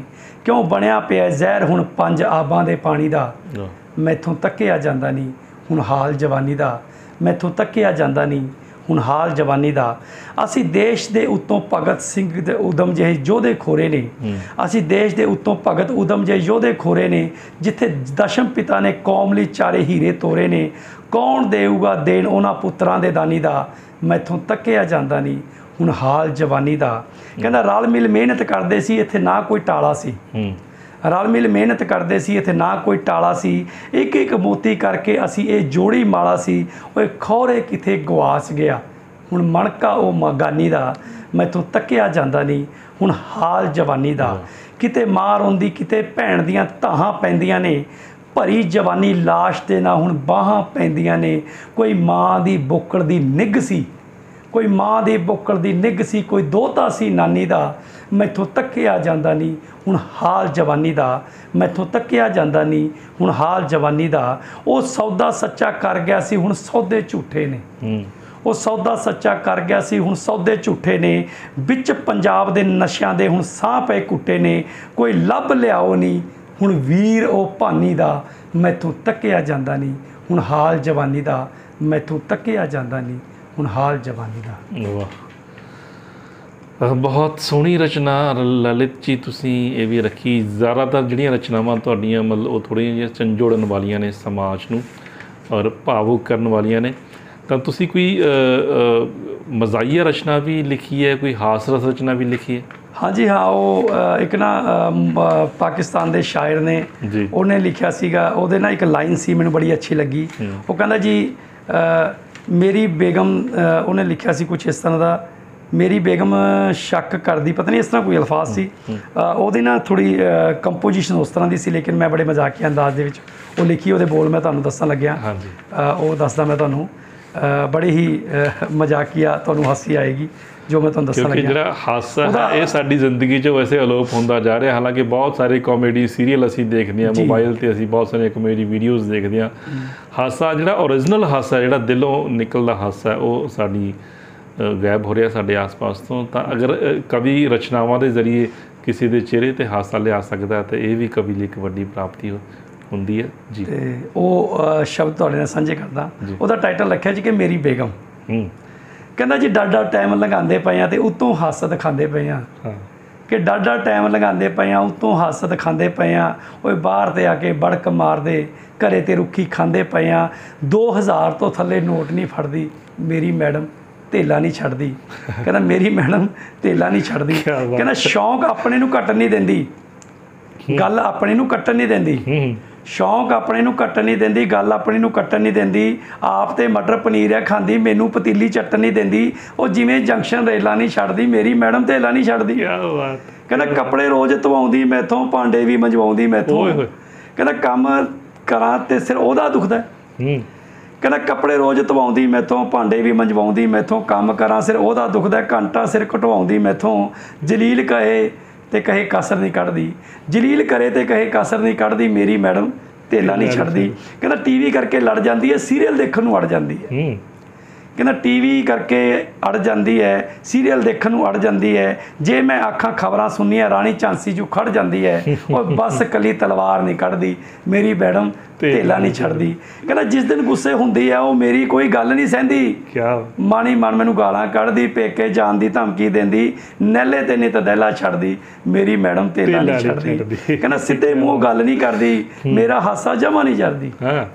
ਸਿੱਧੇ ਮੂੰਹੋਂ ਗੱਲ ਨਹੀਂ ਕਰਦੀ ਮੇਰਾ ਹਾਸਾ ਜਮਾ ਨਹੀਂ ਚੜਦੀ। ਸਾਰੇ ਕੰਮ ਕਰਾਉਂਦੀ ਮੈਥੋਂ ਨਾ ਕੋਈ ਅਹੁਦਾ ਨਾ ਕੋਈ ਵਰਦੀ। ਬੱਚਿਆਂ ਵਿੱਚ ਦੀ ਗਾਲਾਂ ਕੱਢਦੀ ਮੇਰੀ ਮੈਡਮ ਧੇਲਾ ਨਹੀਂ ਛੱਡਦੀ। ਕਹਿੰਦਾ ਜਿਸ ਦਿਨ ਦਫ਼ਤਰੋਂ ਛੁੱਟੀ ਹੁੰਦੀ ਉਸ ਨੂੰ ਮੌਜਾਂ ਲੱਗ ਜਾਂਦੀ ਏ। ਝਾੜੂ ਪੋਚਾ ਕਰਵਾਉਂਦੀ ਏ ਦਰਵਾਜ਼ੇ ਖਿੜਕੀਆਂ ਝੜਵਾਉਂਦੀ ਏ। ਹਾਂਜੀ ਹਾਂਜੀ। ਜਿਸ ਦਿਨ ਦਫ਼ਤਰੋਂ ਛੁੱਟੀ ਹੁੰਦੀ ਉਸ ਨੂੰ ਮੌਜਾਂ ਲੱਗ ਜਾਂਦੀ ਏ ਝਾੜੂ ਪੋਚਾ ਕਰਵਾਉਂਦੀ ਏ ਦਰਵਾਜ਼ੇ ਖਿੜਕੀਆਂ ਝੜਵਾਉਂਦੀ ਏ ਇੱਕ ਮਿੰਟ ਵਿਹਲਾ ਨਹੀਂ ਛੱਡਦੀ ਮੇਰੀ ਮੈਡਮ ਢੇਲਾ ਛੱਡਦੀ। ਨਹੀਂ ਛੱਡਦੀ। ਕਹਿੰਦਾ ਇੱਕ ਤਰੀਕ ਦਾ ਇੰਤਜ਼ਾਰ ਹੈ ਤਨਖਾਹ ਮਿਲਣੀ ਹੁੰਦੀ ਹੈ ਜਨਾਬ ਕਹਿੰਦਾ ਇੱਕ ਤਰੀਕ ਦਾ ਇੰਤਜ਼ਾਰ ਹੈ ਝੜਪਣ ਦੇ ਲਈ ਉਹ ਤਿਆਰ ਹੈ। ਮੇਰੀਆਂ ਤਾਰੀਫਾਂ ਕਰਦੀ ਪਈ ਹੈ ਮੈਂ ਸੇਵਕ ਉਹ ਸਰਕਾਰ ਹੈ ਸਾਰੀ ਸੈਲਰੀ ਜੇਬ ਚੋਂ ਕੱਢਦੀ ਮੇਰੀ ਮੈਡਮ ਢੇਲਾ ਨਹੀਂ ਛੱਡਦੀ। ਕਹਿੰਦਾ ਗੱਲ ਮੇਰੀ ਤੇ ਹੱਸੇ ਨਾ ਫਿਰ। ਹੂੰ। ਮੈਂ ਕੀ ਕਹਿਣਾ ਕਿ ਗੱਲ ਮੇਰੀ ਤੇ ਹੱਸੇ ਨਾ ਫਿਰ ਮੈਂ ਝਿੜਕਾਂ ਤੇ ਨੱਸੇ ਨਾ ਫਿਰ ਬੇਲਣ ਨਾਲ ਮੈਨੂੰ ਰੋਜ਼ ਕੁੱਟਦੀ ਹੈ ਜਾ ਕੇ ਗੁਆਂਢ 'ਚ ਦੱਸੇ ਨਾ ਫਿਰ। ਕੀ ਬਾਤ। ਗੱਲ ਮੇਰੀ ਤੇ ਹੱਸੇ ਨਾ ਫਿਰ ਮੈਂ ਝਿੜਕਾਂ ਤੇ ਨੱਸੇ ਨਾ ਫਿਰ ਬੇਲਣ ਨਾਲ ਮੈਨੂੰ ਨਿੱਤ ਕੁੱਟਦੀ ਏ ਜਾ ਕੇ ਗੁਆਂਢ 'ਚ ਦੱਸੇ ਨਾ ਫਿਰ ਗੱਲਾਂ ਗੱਲਾਂ 'ਚ ਦੰਦੀਆਂ ਵੜਦੀ ਮੇਰੀ ਮੈਡਮ ਧੇਲਾ ਨਹੀਂ ਛੱਡਦੀ ਮੇਰੀ ਮੈਡਮ ਧੇਲਾ ਨਹੀਂ ਛੱਡਦੀ ਮੇਰੀ। ਮੈਡਮ ਧੇਲਾ ਨਹੀਂ ਜੀ ਵਾਹ ਲਲਿਤ ਜੀ ਕੀ ਬਾਤ ਹੈ ਲਲਿਤ ਜੀ ਜਿਹੜੀ ਤੁਸੀਂ ਰਚਨਾ ਹੁਣ ਸੁਣਾਈ ਹੈ ਇਹ ਸੁਣਨ ਤੋਂ ਬਾਅਦ ਲੱਗਦਾ ਤੁਹਾਨੂੰ ਪਰਚਾਈ ਜੀ ਘਰ ਰੋਟੀ ਦੇ ਦੇਣਗੇ? ਇਹ ਸਹਿਮਤੀ ਨਾਲ ਹੀ ਕਰੀਆਂ ਹੋਈਆਂ ਰਚਨਾਵਾਂ ਨੇ। ਵੈਸੇ ਤਾਂ ਹਰ ਇੱਕ ਦੇ ਮਨ ਦੀ ਅਵਸਥਾ ਹੁੰਦੀ ਹੈ। ਜੀ। ਤੇ ਹੋਰ ਕੀ ਕਹਿਣਾ ਚਾਹੋਗੇ ਲਲਿਤ ਜੀ ਤੁਸੀਂ ਆਪਣੀਆਂ ਰਚਨਾਵਾਂ ਦੇ ਵਿੱਚ? ਕੀ ਸੰਦੇਸ਼ ਦੇਣਾ ਚਾਹੋਗੇ ਸਾਡੇ ਲਿਸਨਰਸ ਨੂੰ ਸਾਡੇ ਦਰਸ਼ਕਾਂ ਨੂੰ? ਜੋ ਅੱਜ ਦਾ ਸਿਸਟਮ ਹੈ ਜੀ 5-4 ਸਾਲ ਪਹਿਲਾਂ ਮੈਂ ਇੱਕ ਸਿਸਟਮ ਦੇ ਮੱਦੇਨਜ਼ਰ ਰੱਖਦੇ ਕਿ ਰਚਨਾ ਲਿਖੀ ਸੀ ਉਹਦਾ ਟਾਈਟਲ ਸੀ ਅਸੀਂ ਉਸ ਮੁਲਕ ਦੇ ਵਾਸੀ ਹਾਂ। ਹੂੰ। ਉਹ ਸਾਰੀ ਸਮਰਪਿਤ ਇਸ ਚੀਜ਼ ਨੂੰ ਸੀ ਜੀ ਕਿ ਕਈ ਵਾਰ ਨਾ ਅਸੀਂ ਸਾਡੇ ਸਮਾਜ ਦੇ ਵਿੱਚ ਇੰਨੀ ਕੁ ਤਸ਼ੱਦਦ ਸਾਡੇ ਪ੍ਰਤੀ ਜਾਂ ਸਿਸਟਮ ਦੀ ਤਸ਼ੱਦਦ ਹੋ ਜਾਂਦੀ ਹੈ ਤਾਂ ਕਈ ਬੰਦੇ ਉਹ ਤੋਂ ਤਸ਼ੱਦਦ ਨਾ ਚੱਲਦੇ ਹੋਏ ਸੁਸਾਈਡ ਕਰ ਲੈਂਦੇ ਨੇ ਕੋਈ ਸਪਰੇਅ ਪੀ ਲੈਂਦਾ ਹੈ ਕੋਈ ਫਾਹਾ ਲੈ ਲੈਂਦਾ ਕੋਈ ਗੱਡੀ ਥੱਲੇ ਆ ਜਾਂਦਾ ਹੈ। ਜੇ ਇੱਕ ਬੰਦਾ ਫੋਰਡਿਸ਼ ਕਰਦਾ ਹੁੰਦਾ ਤਾਂ ਮੁਲਕ ਛੱਡ ਕੇ ਚਲਾ ਜਾਂਦਾ। ਜੀ ਇੱਕ ਵਿਅਕਤੀ ਉੱਥੋਂ ਦੇ ਸਿਸਟਮ ਤੋਂ ਪਰੇਸ਼ਾਨ ਹੋ ਕੇ ਮੁਲਕ ਛੱਡ ਕੇ ਚਲਾ ਜਾਂਦਾ ਹੈ ਜਿੱਥੇ ਉਹ ਜਾਂਦਾ ਹੈ ਉਹਦੀ ਮਿੱਤਰਤਾ ਜਿਹੜੇ ਬੰਦੇ ਨਾਲ ਹੁੰਦੀ ਹੂੰ ਉਹ ਮਹੀਨੇ ਡੇਢ ਮਹੀਨੇ ਤੋਂ ਵਾਚ ਕਰ ਰਿਹਾ ਹੁੰਦਾ। ਉਹ ਇੱਕ ਦਿਨ ਪੁੱਛ ਲੈਂਦਾ ਹੈ ਕਹਿੰਦਾ ਯਾਰ ਮੈਂ ਤੈਨੂੰ ਮਹੀਨੇ ਡੇਢ ਮਹੀਨੇ ਤੋਂ ਦੇਖ ਰਿਹਾ ਤੂੰ ਮਾਯੂਸ ਜਿਹਾ ਰਹਿੰਦਾ ਹੈ। ਕੀ ਚੱਕਰ ਹੈ? ਤੂੰ ਕਿਹੜੇ ਮੁਲਕ ਤੋਂ ਆਇਆ ਉਹ ਕਹਿੰਦਾ ਜੀ ਮੈਂ ਮੁਲਕ ਦਾ ਨਾਂ ਤਾਂ ਨਹੀਂ ਦੱਸੂਗਾ ਕਿਉਂਕਿ ਜਿਹੜੇ ਮੁਲਕ ਦਾ ਖਾਇਆ ਉਹਨੂੰ ਭੰਡਣਾ ਨਹੀਂ ਚਾਹੀਦਾ। ਪਰ ਮੈਂ ਤੁਹਾਨੂੰ ਸਿਸਟਮ ਤੋਂ ਕੀ ਤੋਂ ਅੱਕ ਕੇ ਆਇਆ ਮੈਂ ਤੁਹਾਨੂੰ ਉਹ ਦੱਸਣਾ ਚਾਹੁੰਦਾ ਉਹ ਸਿਸਟਮ ਜਿਹੜਾ ਹੈਗਾ ਉਹਦੇ ਨਾਲ ਤੁਹਾਨੂੰ ਮੈਂ ਦੱਸਣਾ ਚਾਹੁੰਦਾ ਵੀ ਕੀ ਸਿਸਟਮ ਦੀ ਗੱਲ ਉਸਨੇ ਕਹੀ। ਉਹਦਾ ਅਲਫਾਜ਼ ਹੈ ਅਸੀਂ ਉਸ ਮੁਲਕ ਦੇ ਵਾਸੀ ਹਾਂ। ਜੀ। ਕਹਿੰਦਾ ਜੀ ਜਿੱਥੇ ਗਰੀਬ ਸੜਕਾਂ ਤੇ ਸੁੱਤੇ ਨੇ ਜਿੱਥੇ ਵਿਚੋਲਿਆਂ ਦੇ ਪੈਂਦੇ ਜੁੱਤੇ ਨੇ। ਹੂੰ। ਇਹ ਵਿਚੋਲੇ ਕਿਹੜੇ ਨੇ ਜੀ? ਇਹ ਵਿਚੋਲੇ ਉਹ ਨੇ ਜਦੋਂ ਚੋਣਾਂ ਆਉਂਦੀਆਂ ਨੇ ਨਾ ਕੁਝ ਲੋਕ ਸਾਡੇ ਹਲਕੇ ਦੀਆਂ ਸਮੱਸਿਆਵਾਂ ਲੀਡਰਾਂ ਦੇ ਅੱਗੇ ਜਿਹੜੇ ਉੱਥੇ ਵੋਟਾਂ 'ਚ ਖੜਦੇ ਆ ਉਹਨਾਂ ਨੂੰ ਦੱਸਣ ਵਾਲੇ ਹੁੰਦੇ ਆ ਪਰ ਉਹਨਾਂ ਦੇ ਜਿਹੜੇ ਉਹ ਜਿਵੇਂ ਕਿਹਾ ਕਰਦੇ ਨੇ ਕੌਲੀ ਚੱਟ ਬੰਦੇ ਜਿਹੜੇ ਉੱਥੇ ਛੱਡੇ ਹੁੰਦੇ ਪਿੰਡ 'ਚ। ਉਹ ਦੱਸ ਦਿੰਦੇ ਵੀ ਫਲਾਣਾ ਬੰਦਾ ਪਿੰਡ ਦੀਆਂ ਸਮੱਸਿਆਵਾਂ ਦੇ ਮੱਦੇ ਨਜ਼ਰ ਰੱਖਦੇ ਕਿਤੇ ਕੋਈ ਸੰਗਠਨ ਤਿਆਰ ਨਾ ਕਰ ਲਵੇ ਤਾਂ ਉਹਨਾਂ ਦੇ ਪੂੰਛ ਲੱਗ ਜਾਂਦੀ ਹੈ ਕੌਮੀ ਮੀਤ ਪ੍ਰਧਾਨ ਕੌਮੀ ਯੂਥ ਪ੍ਰਧਾਨ ਪ੍ਰਚਾਰਕ ਕਮੇਟੀ ਦਾ ਵਿਚਾਰਕ ਕਮੇਟੀ ਦਾ ਸੁਧਾਰਕ ਕਮੇਟੀ ਦਾ ਕੋਈ ਸੈਕਟਰੀ ਬਣਾ ਦਿੰਦੇ ਨੇ। ਮਤਲਬ ਇਸ ਤਰ੍ਹਾਂ ਦੇ ਅਹੁਦੇ ਉਹਨਾਂ ਨੂੰ ਇੱਕ ਨੱਪਣ ਦੇ ਮਾਰੇ। ਤੇ ਜਦੋਂ ਚੋਣਾਂ ਨਿਕਲ ਜਾਂਦੀਆਂ ਨੇ ਬੰਦਾ ਜਿੱਤ ਲੈਂਦਾ ਹੈ ਜਦੋਂ ਲੋਕਾਂ ਨੂੰ ਕੰਮ ਪੈਂਦੇ ਫਿਰ ਲੋਕ ਤਾਂ ਉਹਦੇ ਕੋਲ ਹੀ ਜਾਣਗੇ ਜਿਹੜੇ ਬੰਦੇ ਨੇ ਕਹਿ ਕੇ ਵੋਟਾਂ ਪਾਈਆਂ ਹੁੰਦੇ ਵੀ ਆਪਾਂ ਬੈਠੇ ਆ ਫਿਰ ਉਹ ਜਿਹੜੇ ਪੁੱਛ ਵਾਲੇ ਬੰਦੇ ਨੇ ਛਿੱਤਰ ਪੈਂਦੇ ਨੇ ਉਹਨਾਂ ਦੇ। ਉਹਨਾਂ ਦੇ ਵਿਚੋਲਿਆਂ ਦੀ ਗੱਲ ਕਰਦਾ ਪਿਆ ਜੀ ਕਹਿੰਦੇ ਜੀ ਜਿੱਥੇ ਗਰੀਬ ਸੜਕਾਂ ਤੇ ਸੁੱਤੇ ਨੇ ਤੇ ਜਿੱਥੇ ਵਿਚੋਲਿਆਂ ਦੇ ਪੈਂਦੇ ਜੁੱਤੇ ਨੇ ਜਿੱਥੇ ਮਜ਼ਦੂਰ ਨੂੰ ਡੰਗ ਦੀ ਜੁੜਦੀ ਨਹੀਂ ਜਿੱਥੇ ਬਿਸਕੁਟ ਖਾਂਦੇ ਕੁੱਤੇ ਨੇ ਤੇ ਜਨਤਾ ਜਿੱਥੋਂ ਦੀ ਭੋਲੀ ਹੈ ਤੇ ਲੀਡਰ ਜਿੱਥੋਂ ਦੇ ਲੁੱਚੇ ਨੇ ਅਸੀਂ ਉਸ ਮੁਲਕ ਦੇ ਵਾਸੀ ਹਾਂ ਅਸੀਂ ਉਸ ਮੁਲਕ ਦੇ ਵਾਸੀ ਹਾਂ ਕੀ ਬਾਤ। ਕਹਿੰਦਾ ਜੀ ਅਸੀਂ ਉਸ ਮੁਲਕ ਦੇ ਵਾਸੀ ਹਾਂ ਜਿੱਥੇ ਹਰ ਦਿਲ ਦੇ ਵਿੱਚ ਨਫ਼ਰਤ ਹੈ ਹਰ ਬੰਦਾ ਸਵਾਰਥੀ ਹੈ ਇੱਥੇ ਜਿੱਥੇ ਹਰ ਦਿਲ ਦੇ ਵਿੱਚ ਨਫ਼ਰਤ ਹੈ ਪਰ ਹੀਰ ਰਾਂਝੇ ਦਾ ਕਿੱਸਾ ਏ ਜਿੱਥੇ ਮਾਂ ਦੀਆਂ ਅੱਖਾਂ 'ਚ ਹੰਝੂ ਨੇ ਜਿੱਥੇ ਭੈਣ ਦੇ ਦਿਲ ਵਿੱਚ ਚੀਸਾਂ ਨੇ ਜਿਸ ਸੂਬੇ ਦੇ ਮੁੱਖ ਮੰਤਰੀ ਦਾ ਬੋਲਦਾ ਸਿਟੀ ਸੈਂਟਰ ਘੁਟਾਲਿਆਂ 'ਚ ਹਿੱਸਾ ਏ ਅਸੀਂ ਉਸ ਮੁਲਕ ਦੇ ਵਾਸੀ ਹਾਂ ਅਸੀਂ ਉਸ ਮੁਲਕ ਦੇ ਵਾਸੀ ਹਾਂ ਕਹਿੰਦਾ ਅਸੀਂ ਉਸ ਮੁਲਕ ਦੇ ਵਾਸੀ ਹਾਂ ਜਿੱਥੇ ਤੁਹਮਤ ਲੱਗਦੀ ਸੱਚਿਆਂ ਤੇ ਜਿੱਥੇ ਝੂਠ ਦਾ ਬੂਟਾ ਫਲਦਾ ਏ। ਜਿੱਥੇ ਤੋਮਤ ਲੱਗਦੀ ਸੱਚਿਆਂ ਤੇ ਜਿੱਥੇ ਝੂਠ ਦਾ ਬੂਟਾ ਫਲਦਾ ਏ ਜਿੱਥੇ ਅਫਸਰਾਂ ਦੀ ਮਿਲੀ ਭੁਗਤ ਨਾਲ ਕਾਲਾ ਧੰਦਾ ਚੱਲਦਾ ਏ ਜਿੱਥੇ ਬਲੈਕ 'ਚ ਵਿਕਣ ਸਿਲੰਡਰ ਵੀਰੇ ਨਾ ਗਰੀਬ ਦਾ ਚੁੱਲ੍ਹਾ ਬਲਦਾ ਏ ਅਸੀਂ ਉਸ ਮੁਲਕ ਦੇ ਵਾਸੀ ਹਾਂ ਅਸੀਂ ਉਸ ਮੁਲਕ ਦੇ ਵਾਸੀ ਹਾਂ ਇੱਥੇ ਵੋਟ ਬੈਂਕ ਦੀ ਨੀਤੀ ਹੈ। ਜਿੱਥੇ ਵੋਟ ਬੈਂਕ ਦੀ ਨੀਤੀ ਹੈ ਜਿੱਥੇ ਸਾਰੇ ਨੇਤਾ ਚੁੱਕਦੇ ਨੇ ਜਿੱਥੇ ਕਤਲ ਕਰਿੰਦੇ ਜੋ ਲੋਕੀ ਜਾ ਕੇ ਲੀਡਰਾਂ ਦੇ ਘਰੇ ਰੁਕਦੇ ਨੇ ਜਿੱਥੇ ਅੰਡਰ ਵਰਲਡ ਦੇ ਡੌਨ ਵੀ ਆ ਕੇ ਨੇਤਾ ਦੇ ਘਰ ਚੁੱਕਦੇ ਨੇ ਅਸੀਂ ਉਸ ਮੁਲਕ ਦੇ ਵਾਸੀ ਹਾਂ ਅਸੀਂ ਉਸ ਮੁਲਕ ਦੇ ਵਾਸੀ ਹਾਂ ਅਸੀਂ ਉਸ ਮੁਲਕ ਦੇ ਵਾਸੀ ਹਾਂ ਇੱਕ ਗਲਤ ਫਹਿਮੀ ਆ ਇਨਸਾਨ ਇਨਸਾਨ ਨੂੰ। ਤੁਸੀਂ ਕਿਸੇ ਦੇ ਖਿਲਾਫ ਕੇਸ ਪਾ ਦਿਓ। ਉਸ ਕੇਸ ਨੂੰ ਝਗੜਦੇ ਝਗੜਦੇ ਇਨਸਾਨ ਗੁਜ਼ਰ ਜਾਂਦਾ ਹੈ ਬੰਦਾ ਮਰਨ ਤੋਂ। 20 ਸਾਲ ਬਾਅਦ ਫੈਸਲੇ ਆਉਂਦੇ ਨੇ। ਇਹ ਸਾਡੀ ਨਿਆਂ ਪ੍ਰਣਾਲੀ ਇੰਨੀ ਨਪੁੰਸਕ ਹੋ ਚੁੱਕੀ ਹੈ ਕਿ ਇਨਸਾਫ ਮਿਲੇਗਾ ਕਦੇ ਸ਼ਾਇਦ। ਹਰ ਦਿਲ ਦੇ ਵਿੱਚ ਭਰਮ ਹੁੰਦਾ ਹੈ। ਟਕੇ ਟਕੇ ਤੇ ਵਿਕਦਾ ਸਾਡਾ ਚੁਣਿਆ ਉਹ ਨੁਮਾਇੰਦਾ। ਜਿਨੇ ਲਿਆ ਸਟੇਜਾਂ ਤੇ ਪਰਨ ਹੁੰਦਾ ਹੈ, ਇੱਥੇ ਇੱਜ਼ਤਾਂ ਦਾ ਕੋਈ ਰਾਖਾ ਨਹੀਂ। ਹਰ ਮੋੜ ਤੇ ਚੀਰ ਹਰਨ ਹੁੰਦਾ ਹੈ। ਅਸੀਂ ਉਸ ਮੁਲਕ ਦੇ ਵਾਸੀ ਹਾਂ, ਅਸੀਂ ਉਸ ਮੁਲਕ ਦੇ ਵਾਸੀ ਹਾਂ। ਅਸੀਂ ਉਸ ਮੁਲਕ ਦੇ ਵਾਸੀ ਹਾਂ, ਜਿਸ ਮੁਲਕ 'ਚ ਰਿਸ਼ਵਤਖੋਰੀ ਹੈ, ਜਿੱਥੇ ਚਲਦੀ ਸੀਨਾ ਜੋਰੀ ਹੈ, ਜਿੱਥੇ ਔਰਤ ਰੋੜੀ ਕੁੱਟਦੀ ਹੈ, ਜਿੱਥੇ ਬੱਚੇ ਹੱਥ ਹਥੌੜੀ ਹੈ, ਜਿੱਥੇ ਕਿਸੇ ਭ੍ਰਿਸ਼ਟਾਚਾਰੀ ਦੇ ਫਸਣ ਤੋਂ ਪਹਿਲਾਂ ਨਿਕਲ ਜਾਂਦੀ ਚੋਰ ਮੋਰੀ ਹੈ, ਅਸੀਂ ਉਸ ਮੁਲਕ ਦੇ ਵਾਸੀ ਹਾਂ, ਅਸੀਂ ਉਸ ਮੁਲਕ ਦੇ ਵਾਸੀ ਹਾਂ। ਵਾਹ ਵਾਹ। ਕੀ ਇੱਥੇ ਹਰ ਨੇਤਾ ਦੇ ਵਾਅਦੇ ਵੀ ਨਿਤ ਫੋਕੇ ਸਾਬਤ ਹੁੰਦੇ ਨੇ। ਚੋਣਾਂ ਵੇਲੇ ਵੱਡੇ ਵੱਡੇ ਵਾਅਦੇ ਕਰ ਦਿੰਦੇ ਐ ਐ ਕਰ ਦਿਆਂਗੇ ਉਹ ਕਰ ਦਿਆਂਗੇ। ਅੰਤ ਤੇ ਕੀ ਗੱਲ ਹੁੰਦੀ ਹੈ? ਕਹਿੰਦਾ ਇੱਥੇ ਹਰ ਨੇਤਾ ਦੇ ਵਾਅਦੇ ਵੀ ਨਿਤ ਫੋਕੇ ਸਾਬਤ ਹੁੰਦੇ ਨੇ। ਸਾਡਾ ਕੰਮਕਾਰ ਕੁਝ ਕਰਦੇ ਨਹੀਂ ਬਸ ਚੋਸੇ ਸਾਬਤ ਹੁੰਦੇ ਨੇ। 10 10 ਸਾਲ ਸਜ਼ਾਵਾਂ ਕੱਟ ਕੇ ਲੋਕ 10-10 ਸਾਲ ਸਜ਼ਾਵਾਂ ਕੱਟ ਕੇ ਲੋਕ ਨਿਰਦੋਸ਼ੇ ਸਾਬਤ ਹੁੰਦੇ ਨੇ। ਅਸੀਂ ਉਸ ਮੁਲਕ ਦੇ ਵਾਸੀ ਹਾਂ। ਅਸੀਂ ਉਸ ਮੁਲਕ ਦੇ ਵਾਸੀ ਹਾਂ। ਜਿੱਥੇ ਰਾਜਾ ਬਾਬੂ ਕੋਈ ਨਹੀਂ। ਹੂੰ। ਜਿੱਥੇ ਰਾਜਾ ਬਾਬੂ ਕੋਈ ਨਹੀਂ, ਹਰ ਵੱਡਾ ਛੋਟੇ ਨੂੰ ਖਾਂਦਾ ਏ, ਜਿੱਥੇ ਚਾਂਦੀ ਦੀ ਜੁੱਤੀ ਖਾ ਖਾ ਜੱਜ ਪਿਆ ਤਰੀਕਾ ਪਾਉਂਦਾ ਏ, ਸਾਡੇ ਖਾਤਿਆਂ ਤੇ ਰੋਕਾਂ ਕੋਟ ਦੀਆਂ। ਕਹਿ ਕੇ 50000 ਕਰੋੜ ਰੁਪਏ ਦੀ ਠੱਗੀ ਮਾਰਨ ਵਾਲਾ ਪਰਲ ਕੰਪਨੀ ਦਾ ਮਾਲਕ ਨਿਰਮਲ ਭੰਗੂ ਪਰਮਾਉਂਦਾ ਏ, ਅਸੀਂ ਉਸ ਮੁਲਕ ਦੇ ਵਾਸੀ ਹਾਂ ਅਸੀਂ ਉਸ ਮੁਲਕ ਦੇ ਵਾਸੀ ਹਾਂ ਅਸੀਂ ਉਸ ਮੁਲਕ ਦੇ ਵਾਸੀ ਹਾਂ ਜਿੱਥੇ ਹੱਕ ਸੱਚ ਦੇ ਰਾਹ ਉੱਤੇ ਸਭ ਰੋੜਾ ਬਣ ਕੇ ਅੜ ਜਾਂਦੇ। ਹੂੰ। ਜਿੱਥੇ ਹੱਕ ਸੱਚ ਦੇ ਰਾਹ ਉੱਤੇ ਸਭ ਰੋੜਾ ਬਣ ਕੇ ਅੜ ਜਾਂਦੇ, ਜਿੱਥੇ ਇੱਕ ਅੱਤਵਾਦੀ ਦੀ ਸਜ਼ਾ ਮਾਫੀ ਵਾਸਤੇ 70 70 ਵਿਧਾਇਕ ਨੇ ਖੜ ਜਾਂਦੇ, ਜਿੱਥੇ ਗਰੀਬ ਬੰਦੇ ਦੀ ਚੱਲਦੀ ਨਹੀਂ, ਸਭ ਦੋਸ਼ ਨੇ ਆ ਕੇ ਮੜ ਜਾਂਦੇ, ਅਸੀਂ ਉਸ ਮੁਲਕ ਦੇ ਵਾਸੀ ਹਾਂ, ਅਸੀਂ ਉਸ ਮੁਲਕ ਦੇ ਵਾਸੀ ਹਾਂ। ਅਸੀਂ ਉਸ ਮੁਲਕ ਦੇ ਵਾਸੀ ਹਾਂ, ਜਿੱਥੇ ਸਮਾਜ ਦੇ ਜ਼ਿੰਮੇਵਾਰ ਨੇਤਾ ਜਵਾਨੀ ਨਸ਼ਿਆਂ ਦੇ ਵੱਲ ਖਿੱਚਦੇ ਨੇ। ਇੱਥੇ ਲੀਡਰ ਤੁਸੀਂ ਦੇਖਿਆ ਹੋਵੇਗਾ ਜਦੋਂ ਵੀ ਜਾਂਚ ਬੈਠਦੀ ਹੈ ਐਸਆਈਟੀ ਬੈਠਦੀ ਹੈ ਅਸੀਂ ਦੇਖਦੇ ਹਾਂ ਅੰਤ ਦੇ ਵਿੱਚ ਉਹ ਜੇ ਇਨਕਲੂਡੇਸ਼ਨ ਕਿਹਨਾਂ ਦੀ ਹੁੰਦੀ ਹੈ? ਲੀਡਰਾਂ ਦੀ ਹੁੰਦੀ ਹੈ ਲੀਡਰ ਦੇ ਬੱਚੇ ਇਨਕਲੂਡ ਨੇ ਪ੍ਰਸ਼ਾਸਨਿਕ ਅਧਿਕਾਰੀ ਇਨਕਲੂਡ ਹੁੰਦੇ ਨੇ ਪੁਲਿਸ ਆਫੀਸਰ ਇਨਕਲੂਡ ਹੁੰਦੇ ਨੇ ਅਸੀਂ ਦੇਖਦੇ ਹਾਂ। ਇਹਦੇ ਵਿੱਚ ਸਮਰਪਿਤ ਜਿਹੜੇ ਸ਼ਬਦ ਨੇ ਉਹ ਤੁਹਾਨੂੰ ਕਹਿਣਾ ਚਾਹਨਾ ਕਿ ਜਿੱਥੇ ਸਮਾਜ ਦੇ ਜ਼ਿੰਮੇਵਾਰ ਨੇਤਾ ਜਵਾਨੀ ਨਸ਼ਿਆਂ ਦੇ ਵੱਲ ਖਿੱਚਦੇ ਨੇ ਜਿੱਥੇ ਬਲਾਤਕਾਰੀ ਤੇ ਤੜੀ ਪਾਰ ਜੇਲ੍ਹਾਂ ਚੋਂ ਚੋਣਾਂ ਜਿੱਤਦੇ ਨੇ ਜਿੱਥੇ ਬੇਰੁਜ਼ਗਾਰ ਬਹਿ ਕੇ ਸੜਕਾਂ ਤੇ ਜਿੱਥੇ ਬੇਰੁਜ਼ਗਾਰ ਤੇ ਕਿਸਾਨ ਸੜਕਾਂ ਤੇ ਕੈਪਟਨ ਸਰਕਾਰ ਦਾ ਸਿਆਪਾ ਪਿੱਟਦੇ ਨੇ, ਅਸੀਂ ਉਸ ਮੁਲਕ ਦੇ ਵਾਸੀ ਹਾਂ, ਅਸੀਂ ਉਸ ਮੁਲਕ ਦੇ ਵਾਸੀ ਹਾਂ। ਜਿੱਥੇ ਪਰਲ ਮੈਨੇਜਮੈਂਟ ਸਮਝਦੀ ਨਹੀਂ, ਕੁਝ ਕੋਰਟ ਦੀਆਂ ਫਟਕਾਰਾਂ ਨੂੰ ਦੇਖੋ ਤੁਸੀਂ ਦੇਖ ਰਹੇ ਹੋ 2011 ਤੋਂ ਸਭ ਤੋਂ ਵੱਡਾ ਪਰਲ ਕੰਪਨੀ ਦਾ ਜਿਹੜਾ ਸਕੈਂਡਲ ਹੈ 50000 ਕਰੋੜ ਰੁਪਏ ਦਾ। ਜਿਹਦਾ ਮਾਲਕ ਫੜਿਆ ਜਾ ਚੁੱਕਿਆ ਹੈ। ਉਹ ਕਦੇ ਕਹਿ ਦਿੰਦੇ ਇਹਨੂੰ ਸਮਨਿੰਗ ਹੋ ਗਈ ਕਦੇ ਕਹਿ ਦਿੰਦੇ ਇਹਨੂੰ ਜੇਲ੍ਹ 'ਚ ਕਰਤਾ ਲੇਕਿਨ ਕੋਈ ਸਮਾਧਾਨ ਨਹੀਂ ਕਿਉਂਕਿ ਕੱਟੇ ਨੂੰ ਮਣ ਦੁੱਧ ਦਾ ਕੋਈ ਲੇਸ ਨਹੀਂ ਹੁੰਦਾ। ਜਿਹੜੇ ਇਨਵੈਸਟਰਸ ਨੇ ਜਦੋਂ ਤੱਕ ਉਹਨਾਂ ਨੂੰ ਉਹਨਾਂ ਦਾ ਪੈਸਾ ਨਹੀਂ ਮਿਲਦਾ ਉਦੋਂ ਤੱਕ ਇਹ ਮਸਲਾ ਠੰਡੇ ਵਾਸਤੇ ਜਿਸੇ ਤਰ੍ਹਾਂ ਸਰਕਾਰ ਪਾ ਕੇ ਰੱਖੇਗੀ ਉਹਦਾ ਕੋਈ ਫਾਇਦਾ ਨਹੀਂ। ਜਿੱਥੇ ਪਰਲ ਮੈਨੇਜਮੈਂਟ ਸਮਝਦੀ ਨਹੀਂ ਕੁਝ ਕੋਰਟ ਦੀਆਂ ਫਟਕਾਰਾਂ ਨੂੰ ਜਿੱਥੇ ਸ਼ਰਮ ਨਹੀਂ ਸਰਕਾਰਾਂ ਨੂੰ ਜਿੱਥੇ ਪੁਲਿਸ ਲਾਉਂਦੀ ਦਸਤਾਰਾਂ ਨੂੰ ਜਿੱਥੇ ਹੱਕ ਨਹੀਂ ਮਿਲਦਾ ਹੱਕਦਾਰਾਂ ਨੂੰ ਹਰ ਸਹੂਲਤ ਮਿਲਦੀ ਹੈ ਗੱਦਾਰਾਂ ਨੂੰ। ਅਸੀਂ ਉਸ ਮੁਲਕ ਦੇ ਵਾਸੀ ਹਾਂ। ਅਸੀਂ ਉਸ ਮੁਲਕ ਦੇ ਵਾਸੀ ਹਾਂ। ਇੰਨਾ ਕਹਿੰਦੇ ਸਾਰ ਉਸ ਵਿਅਕਤੀ ਦੀਆਂ ਅੱਖਾਂ 'ਚੋਂ ਨੀਰ ਵਗਣਾ ਸ਼ੁਰੂ ਹੋ ਜਾਂਦਾ ਹੈ ਰੋਣਾ ਸ਼ੁਰੂ ਹੋ ਜਾਂਦਾ ਹੈ ਤਾਂ ਸਾਹਮਣੇ ਵਾਲਾ ਬੰਦਾ ਜਿਹਨੇ ਪੁੱਛਿਆ ਹੁੰਦਾ ਤੂੰ ਕਿਹੜੇ ਮੁਲਕ ਦਾ ਹੈ ਉਹ ਕਹਿੰਦਾ ਕਿ ਉਹ ਬੰਦਾ ਬੋਲਦਾ ਹੈ ਕਿ ਤੈਨੂੰ ਦੱਸਣੇ ਦੀ ਕੁਝ ਲੋੜ ਨਹੀਂ। ਮੇਰਾ ਦਿਲ ਹੁਣ ਸਭ ਕੁਝ ਜਾਣਦਾ ਏ ਤੇਰੀ ਵਿਥਿਆ ਸੁਣ ਕੇ ਸਮਝ ਗਿਆ ਕਿ ਤੂੰ ਬੰਦਾ ਹਿੰਦੁਸਤਾਨ ਦਾ ਏ ਤੂੰ ਬੰਦਾ ਹਿੰਦੁਸਤਾਨ ਦਾ ਏ ਤੂੰ ਬੰਦਾ ਹਿੰਦੁਸਤਾਨ ਦਾ ਏ। ਇਹ ਸਿਸਟਮ ਨੂੰ ਜਿਹੜੀ ਕਰਾਰੀ ਚੋਟ ਮਾਰਦੀ ਰਚਨਾ ਜੀ। ਵਾਕਈ ਲਲਿਤ ਜੀ ਸਿਸਟਮ ਨੂੰ ਜਿਸ ਤਰੀਕੇ ਨਾਲ ਤੁਸੀਂ ਚੋਟ ਮਾਰੀ ਹੈ ਆਪਣੀ ਸ਼ਬਦਾਂ ਦੇ ਜ਼ਰੀਏ ਆਪਣੀ ਇਸ ਰਚਨਾ ਦੇ ਜ਼ਰੀਏ ਤਾਂ ਸ਼ਾਇਦ ਕਿਤੇ ਨਾ ਕਿਤੇ ਜਿਹੜੀ ਸਾਡੀ ਆਉਣ ਵਾਲੀ ਪੀੜ੍ਹੀ ਹੈ ਉਹ ਉਹਨਾਂ ਦੇ ਦਿਮਾਗ ਦੇ ਵਿੱਚ ਇਹ ਗੱਲਾਂ ਸ਼ਾਇਦ ਕਰ ਕਰਨਗੀਆਂ ਤੇ ਉਹ ਸਿਸਟਮ ਨੂੰ ਸੁਧਾਰਨ ਵਾਸਤੇ ਆਪਣੇ ਪ੍ਰਯਤਨ ਕਰਨਗੇ। ਤਾਂ ਲਲਿਤ ਜੀ ਹੋਰ ਤੁਸੀਂ ਕੀ ਕਹਿਣਾ ਚਾਹੋਗੇ ਆਪਣੇ ਬਾਰੇ ਕੋਈ ਗੱਲ ਜੋ ਮੈਂ ਤੁਹਾਡੇ ਤੋਂ ਸ਼ਾਇਦ ਪੁੱਛਣੀ ਮੇਰੇ ਤੋਂ ਰਹਿ ਗਈ ਹੋਵੇ ਤਾਂ ਤੁਸੀਂ ਕਹਿਣੀ ਚਾਹੁੰਦੇ ਹੋ? ਸੋ ਦੇਖੋ ਜੀ ਰਚਨਾਵਾਂ ਬਹੁਤ ਨੇ। ਸਮਾਂ ਜਿਸ ਤਰ੍ਹਾਂ ਕਹਿੰਦੇ ਆ ਜੇ ਆਪਾਂ ਕਰਨ ਲੱਗ ਜਾਈਏ ਤਾਂ ਮੇਰੇ ਖਿਆਲ ਇੱਕ ਰਚਨਾ ਤੁਹਾਡੇ ਤੋਂ ਹੋਰ ਸੁਣਾਂਗੇ। ਅੱਛਾ ਅੱਛਾ। ਜੀ। ਤਾਂ ਉਹ ਰਚਨਾ ਤੋਂ ਪਹਿਲਾਂ ਤੁਸੀਂ ਆਪਣੀ ਕੋਈ ਦਿਲ ਦੀ ਗੱਲ ਸਾਂਝੀ ਕਰਨਾ ਚਾਹੋ ਜੋ ਸ਼ਾਇਦ ਸਵਾਲ ਰੂਪ ਚ ਮੈਂ ਤੁਹਾਡੇ ਤੋਂ ਨਾ ਪੁੱਛ ਪਾਇਆ ਹੋਵਾਂ ਤੇ ਤੁਹਾਡੇ ਮਨ ਚ ਹੋਵੇ ਕਿ ਤੁਸੀਂ ਇਹ ਗੱਲ ਕਰਨੀ ਸੀ ਤਾਂ ਉਹ ਤੁਸੀਂ ਕਰ ਸਕਦੇ ਹੋ ਨਹੀਂ ਇਸ ਤਰ੍ਹਾਂ ਦੀ ਹੈ ਕੋਈ ਗੱਲ ਨਹੀਂ ਕਿਉਂਕਿ ਜਿਹੜਾ ਰਾਈਟਰ ਹੁੰਦਾ ਉਹਦੇ ਨਾਲ ਜੀ ਸਮੇਂ-ਸਮੇਂ ਨਾਲ ਜਿਹੜੇ ਹੈਗੇ ਵਿਚਾਰ ਤੇ ਲਿਆਜ਼ੇ ਬਦਲਦੇ ਰਹਿੰਦੇ ਜੀ। ਹੈ ਕਿਉਂਕਿ ਜੇ ਲਿਆਜ਼ਾ ਨਹੀਂ ਬਦਲੇਗਾ ਉਹਦੇ ਪਰਿਵਰਤਨ ਨਹੀਂ ਹੋਏਗਾ ਤਾਂ ਨੈਚੁਰਲੀ ਗੱਲ ਹੈ ਸ਼ਬਦ ਨਹੀਂ ਨਿਕਲਦੇ।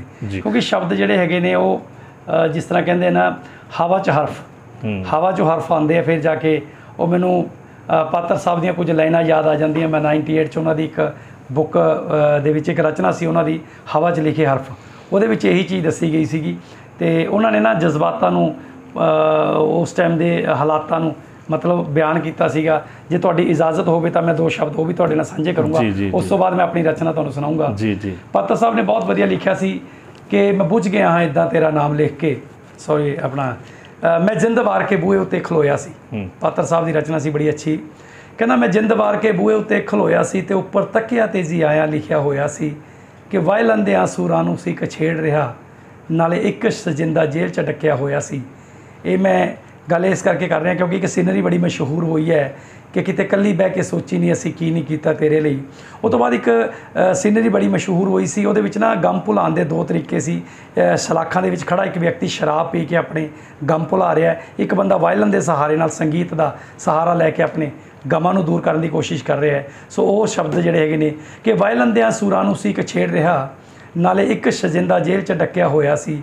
ਪਹਿਲੋਂ ਸਾਡੇ ਸਿਰ ਨੂੰ ਧੜ ਤੋਂ ਅੱਡ ਕੀਤਾ। ਫਿਰ ਉਸੇ ਸਿਰ ਦੇ ਲਈ ਉਹਨਾਂ ਹਾਰ ਪਰੋਇਆ ਸੀ। ਉਹ ਅਸੀਂ ਅਥਰੂ ਟੈਸਟ ਟਿਊਬ 'ਚ ਪਾ ਕੇ ਪਰਖਾਂਗੇ। ਕੱਲ ਕਿਹੜੇ ਯਾਰ ਦੀ ਯਾਦਾਂ ਨੂੰ ਤੂੰ ਰੋਇਆ ਸੀ? ਕੱਲ ਕਿਹੜੇ ਯਾਰ ਦੀ ਯਾਦਾਂ ਨੂੰ ਤੂੰ ਰੋਇਆ ਸੀ? ਸੋ ਰਾਈਟਰ ਦੇ ਜਿਹੜੇ ਸ਼ਬਦ ਨੇ ਉਹ ਹਰ ਸ਼ਬਦ ਇੱਕ ਮੈਸੇਜ ਦਿੰਦਾ ਹੈ। ਬਸ਼ਰਤੇ ਸਮਝਣ ਵਾਲਾ ਸਾਹਮਣੇ ਜਿਹੜਾ ਹੈਗਾ ਥੋੜਾ ਅੰਤਰ ਧਿਆਨ ਕਰਕੇ ਸਮਝੇ ਤਾਂ ਜ਼ਿਆਦਾ ਮਤਲਬ ਹੋਏਗਾ। ਸੋ ਮੈਂ ਤੁਹਾਨੂੰ ਆਪਣੀ ਇੱਕ ਸਵਾਲ ਤੁਹਾਡੀ ਰਚਨਾ ਤੋਂ ਪਹਿਲਾਂ ਇੱਕ ਸਵਾਲ ਮੇਰੇ ਦਿਮਾਗ 'ਚ ਆ। ਗਿਆ। ਤੁਸੀਂ ਹੁਣ ਤੱਕ ਕਵਿਤਾਵਾਂ ਸੁਣਾਈਆਂ ਨੇ ਤੇ ਕੁਛ ਇਹ ਵੀ ਦੱਸੋ ਕਿ ਤੁਸੀਂ ਕੋਈ ਗੀਤ ਵੀ ਲਿਖੇ ਨੇ ਜਾਂ ਕਿਸੇ ਕਲਾਕਾਰਾਂ ਤੋਂ ਗਵਾਏ ਨੇ?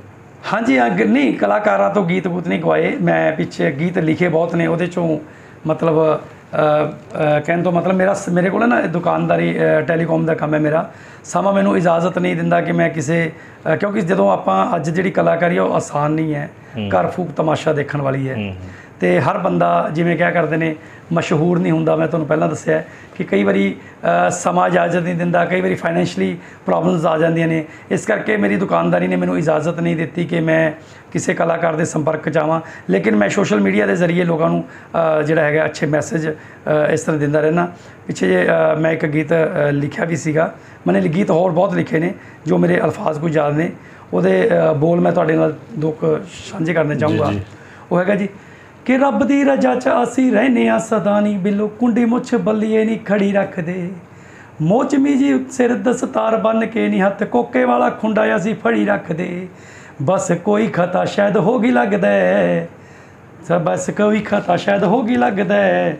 ਤੇਰੇ ਕੋਲੋਂ ਰਹਿ ਗਿਆ ਸੀ ਕਹਿ ਕੇ ਬੱਲੀਏ। ਸਾੜਾ ਸਾਨੂੰ ਲੋਕਾਂ ਦਾ ਤਾਂ ਜਾਉਣ ਵੀ ਨਹੀਂ ਦਿੰਦਾ ਆ ਸੀ। ਨਰਮ ਸੁਭਾਅ ਦੇ ਹੈਗੇ ਕਾਕੇ ਬੱਲੀਏ। ਸਾੜਾ ਸਾਨੂੰ ਲੋਕਾਂ ਦਾ ਤੇ ਜਾਉਣ ਵੀ ਨਹੀਂ ਦਿੰਦਾ ਆ ਸੀ।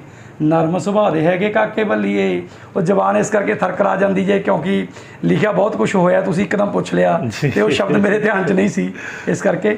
ਸੋ ਹਾਂ ਤੇ ਮੈਂ ਚਾਹੂੰਗਾ ਕਿ ਜੀ ਕੁਝ ਕਹਿ ਰਹੇ ਸੀ? ਹਾਂ ਮੈਂ ਤੁਹਾਨੂੰ ਇਹ ਕਹਿ ਰਿਹਾ ਸੀ ਇੱਕ ਨਾ ਟ੍ਰਿਬਿਊਨ ਦੇ ਵਿੱਚ ਮੈਂ ਸਟੋਰੀ ਪੜ੍ਹੀ ਸੀਗੀ। ਜਿਹੜਾ ਦਾ ਦਿਲ ਆਪਣਾ ਦੌਲਤ ਹੈ ਨਾ ਇਹ ਬੜਾ ਬੰਦਾ ਲੋਭੀ ਹੈ। ਇਹਦੇ ਮੱਦੇ ਨਜ਼ਰ ਰੱਖਦੇ ਕਿਹੜੇ ਰਿਸ਼ਤੇ ਨੂੰ ਤਾਰ-ਤਾਰ ਕਰ ਦਿੰਦਾ ਹੈ। ਇਹ ਕੁਝ ਨਹੀਂ ਪਤਾ ਲੱਗਦਾ। ਮੈਂ ਤੁਹਾਨੂੰ ਆਪਣੀ ਰਚਨਾ ਦੇ ਵਿੱਚੋਂ ਤੀ ਦੱਸਣੀ ਚਾਹੂੰਗਾ। ਤੁਸੀਂ ਸਮਝ ਜਾਓਗੇ ਉਹ ਸਟੋਰੀ ਮੈਂ ਪੜ੍ਹੀ ਸੀ ਕਿ ਕੀ ਹੋਇਆ। ਉਹ ਸਟੋਰੀ ਨੂੰ ਮੈਂ ਆਪਣੇ ਸ਼ਬਦਾਂ 'ਚ ਕਲਮਬੱਧ ਕੀਤਾ ਜ਼ਰਾ ਸੁਣੋ। ਜੀ ਜੀ। ਉਹ ਕਹਿੰਦਾ ਜੀ ਟੈਲੀਫੋਨ ਦੀ ਘੰਟੀ ਵੱਜੀ ਬੁੱਢੀ ਮਾਂ ਦਾ ਦਿਲ ਲਲਚਾਇਆ। ਟੈਲੀਫੋਨ ਦੀ ਘੰਟੀ ਵੱਜੀ ਬੁੱਢੀ ਮਾਂ ਦਾ ਦਿਲ ਲਲਚਾਇਆ। ਮੇਰੇ ਪੁੱਤ ਦਾ ਫੋਨ ਹੀ ਹੋਣਾ। ਚਾਵਾਂ ਦੇ ਨਾਲ ਕੰਨੀ ਲਾਇਆ। ਪੁੱਤ ਨਾਲ ਗੱਲਾਂ ਕਰਦੇ ਕਰਦੇ ਬੁੱਢੀ ਮਾਂ ਦੀ ਅੱਖ ਭਰ ਆਈ। ਮਾਂ ਕੁਝ ਦਿਨ ਹੋਰ ਸਬਰ ਕਰ, ਕਹਿ ਕੇ ਪੁੱਤ ਨੇ ਧੀਰ ਬੰਧਾਈ। ਅਸੀਂ ਸਾਰੇ ਇੱਥੇ ਦੁੱਖ ਜਰਦੇ ਆਂ। ਤੈਨੂੰ ਬਹੁਤ ਮਿਸ ਕਰਦੇ ਆਂ। ਇਹ ਗੱਲ ਪੁੱਤ ਦੇ ਮੂੰਹੋਂ ਸੁਣ ਕੇ ਮਾਂ ਕਲੇਜੇ ਧੂ ਪੈਂਦੀ ਐ।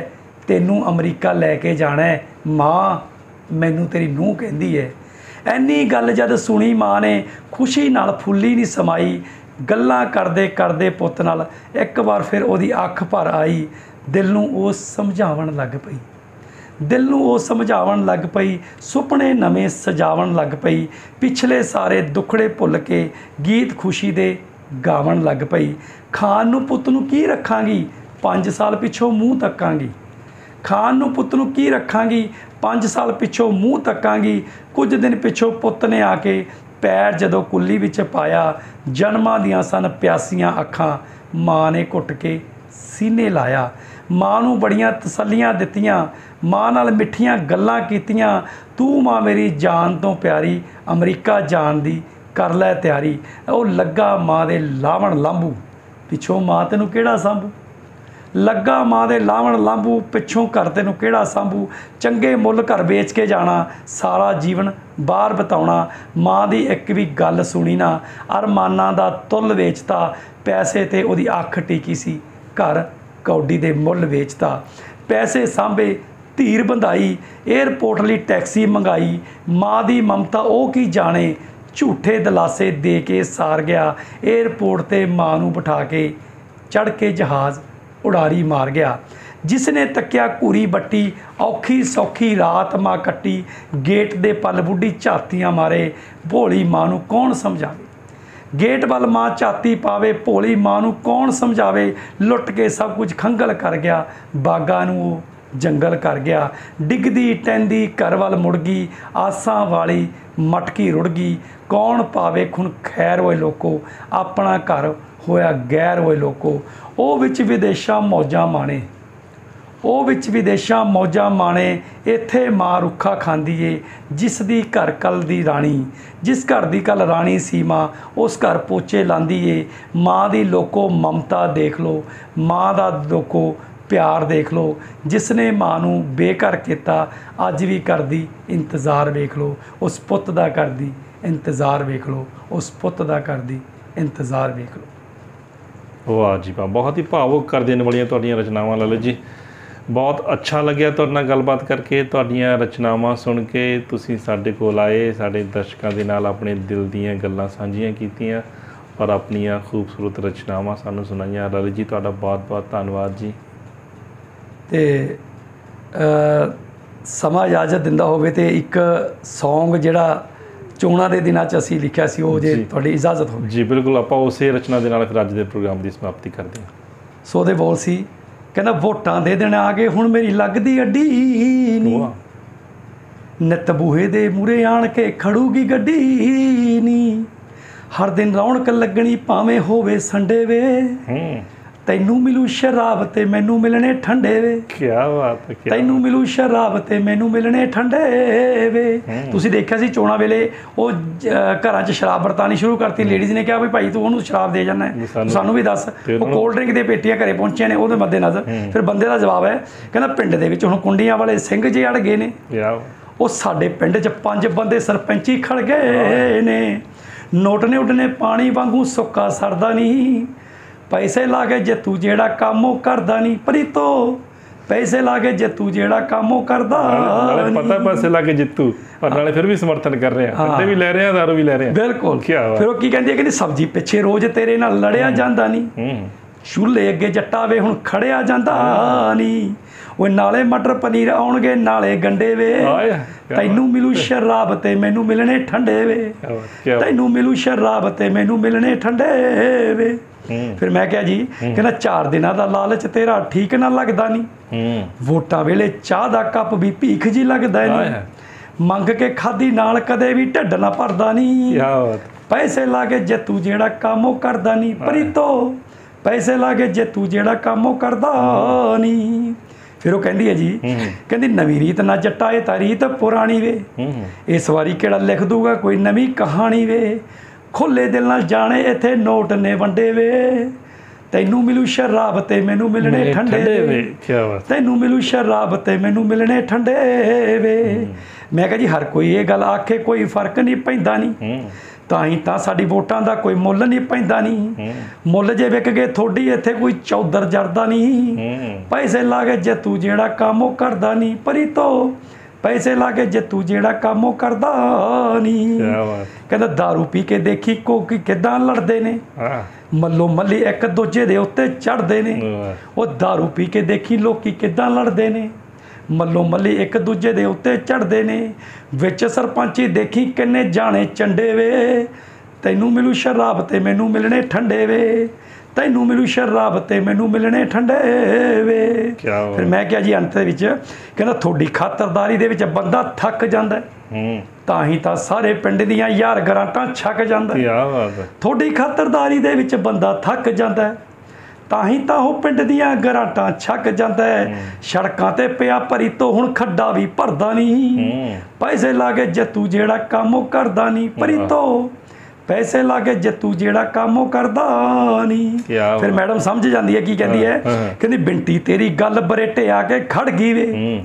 ਕੱਲੀ ਕੱਲੀ ਤੇਰੀ ਕਹੀ ਹੁਣ ਕੰਨ 'ਚ ਵੜ ਗਈ ਵੇ। ਕੀ ਬਾਤ ਬਿੰਟੀ ਤੇਰੀ ਗੱਲ ਬਰੇਟੇ ਆ ਕੇ ਖੜ ਗਈ ਵੇ। ਕੱਲੀ ਕੱਲੀ ਕਹੀ ਤੇਰੀ ਹੁਣ ਅਕਲ ਚ ਵੜ ਗਈ ਵੇ। ਰਹਿ ਜੂਗਾ ਪਛਤਾਉਣਾ ਫਿਰ ਕਿਸਮਤ ਨੂੰ ਭੰਡੇ ਵੇ। ਕੀ ਕਰਨੇ ਨੇ ਜੱਟਾ ਮੈਂ ਐਸੇ ਚਿਪਸ ਤੇ ਠੰਡੇ ਵੇ। ਕੀ ਕਰਨੇ ਨੇ ਜੱਟਾ ਮੈਂ ਐਸੇ ਚਿਪਸ ਤੇ ਠੰਡੇ ਵੇ। ਕੀ। ਕਰਨੇ ਨੇ ਜੱਟਾ ਐਸੇ ਚਿਪਸ ਤੇ ਠੰਡੇ ਵੇ। ਵਾਹ ਜੀ ਬਹੁਤ ਖੂਬ।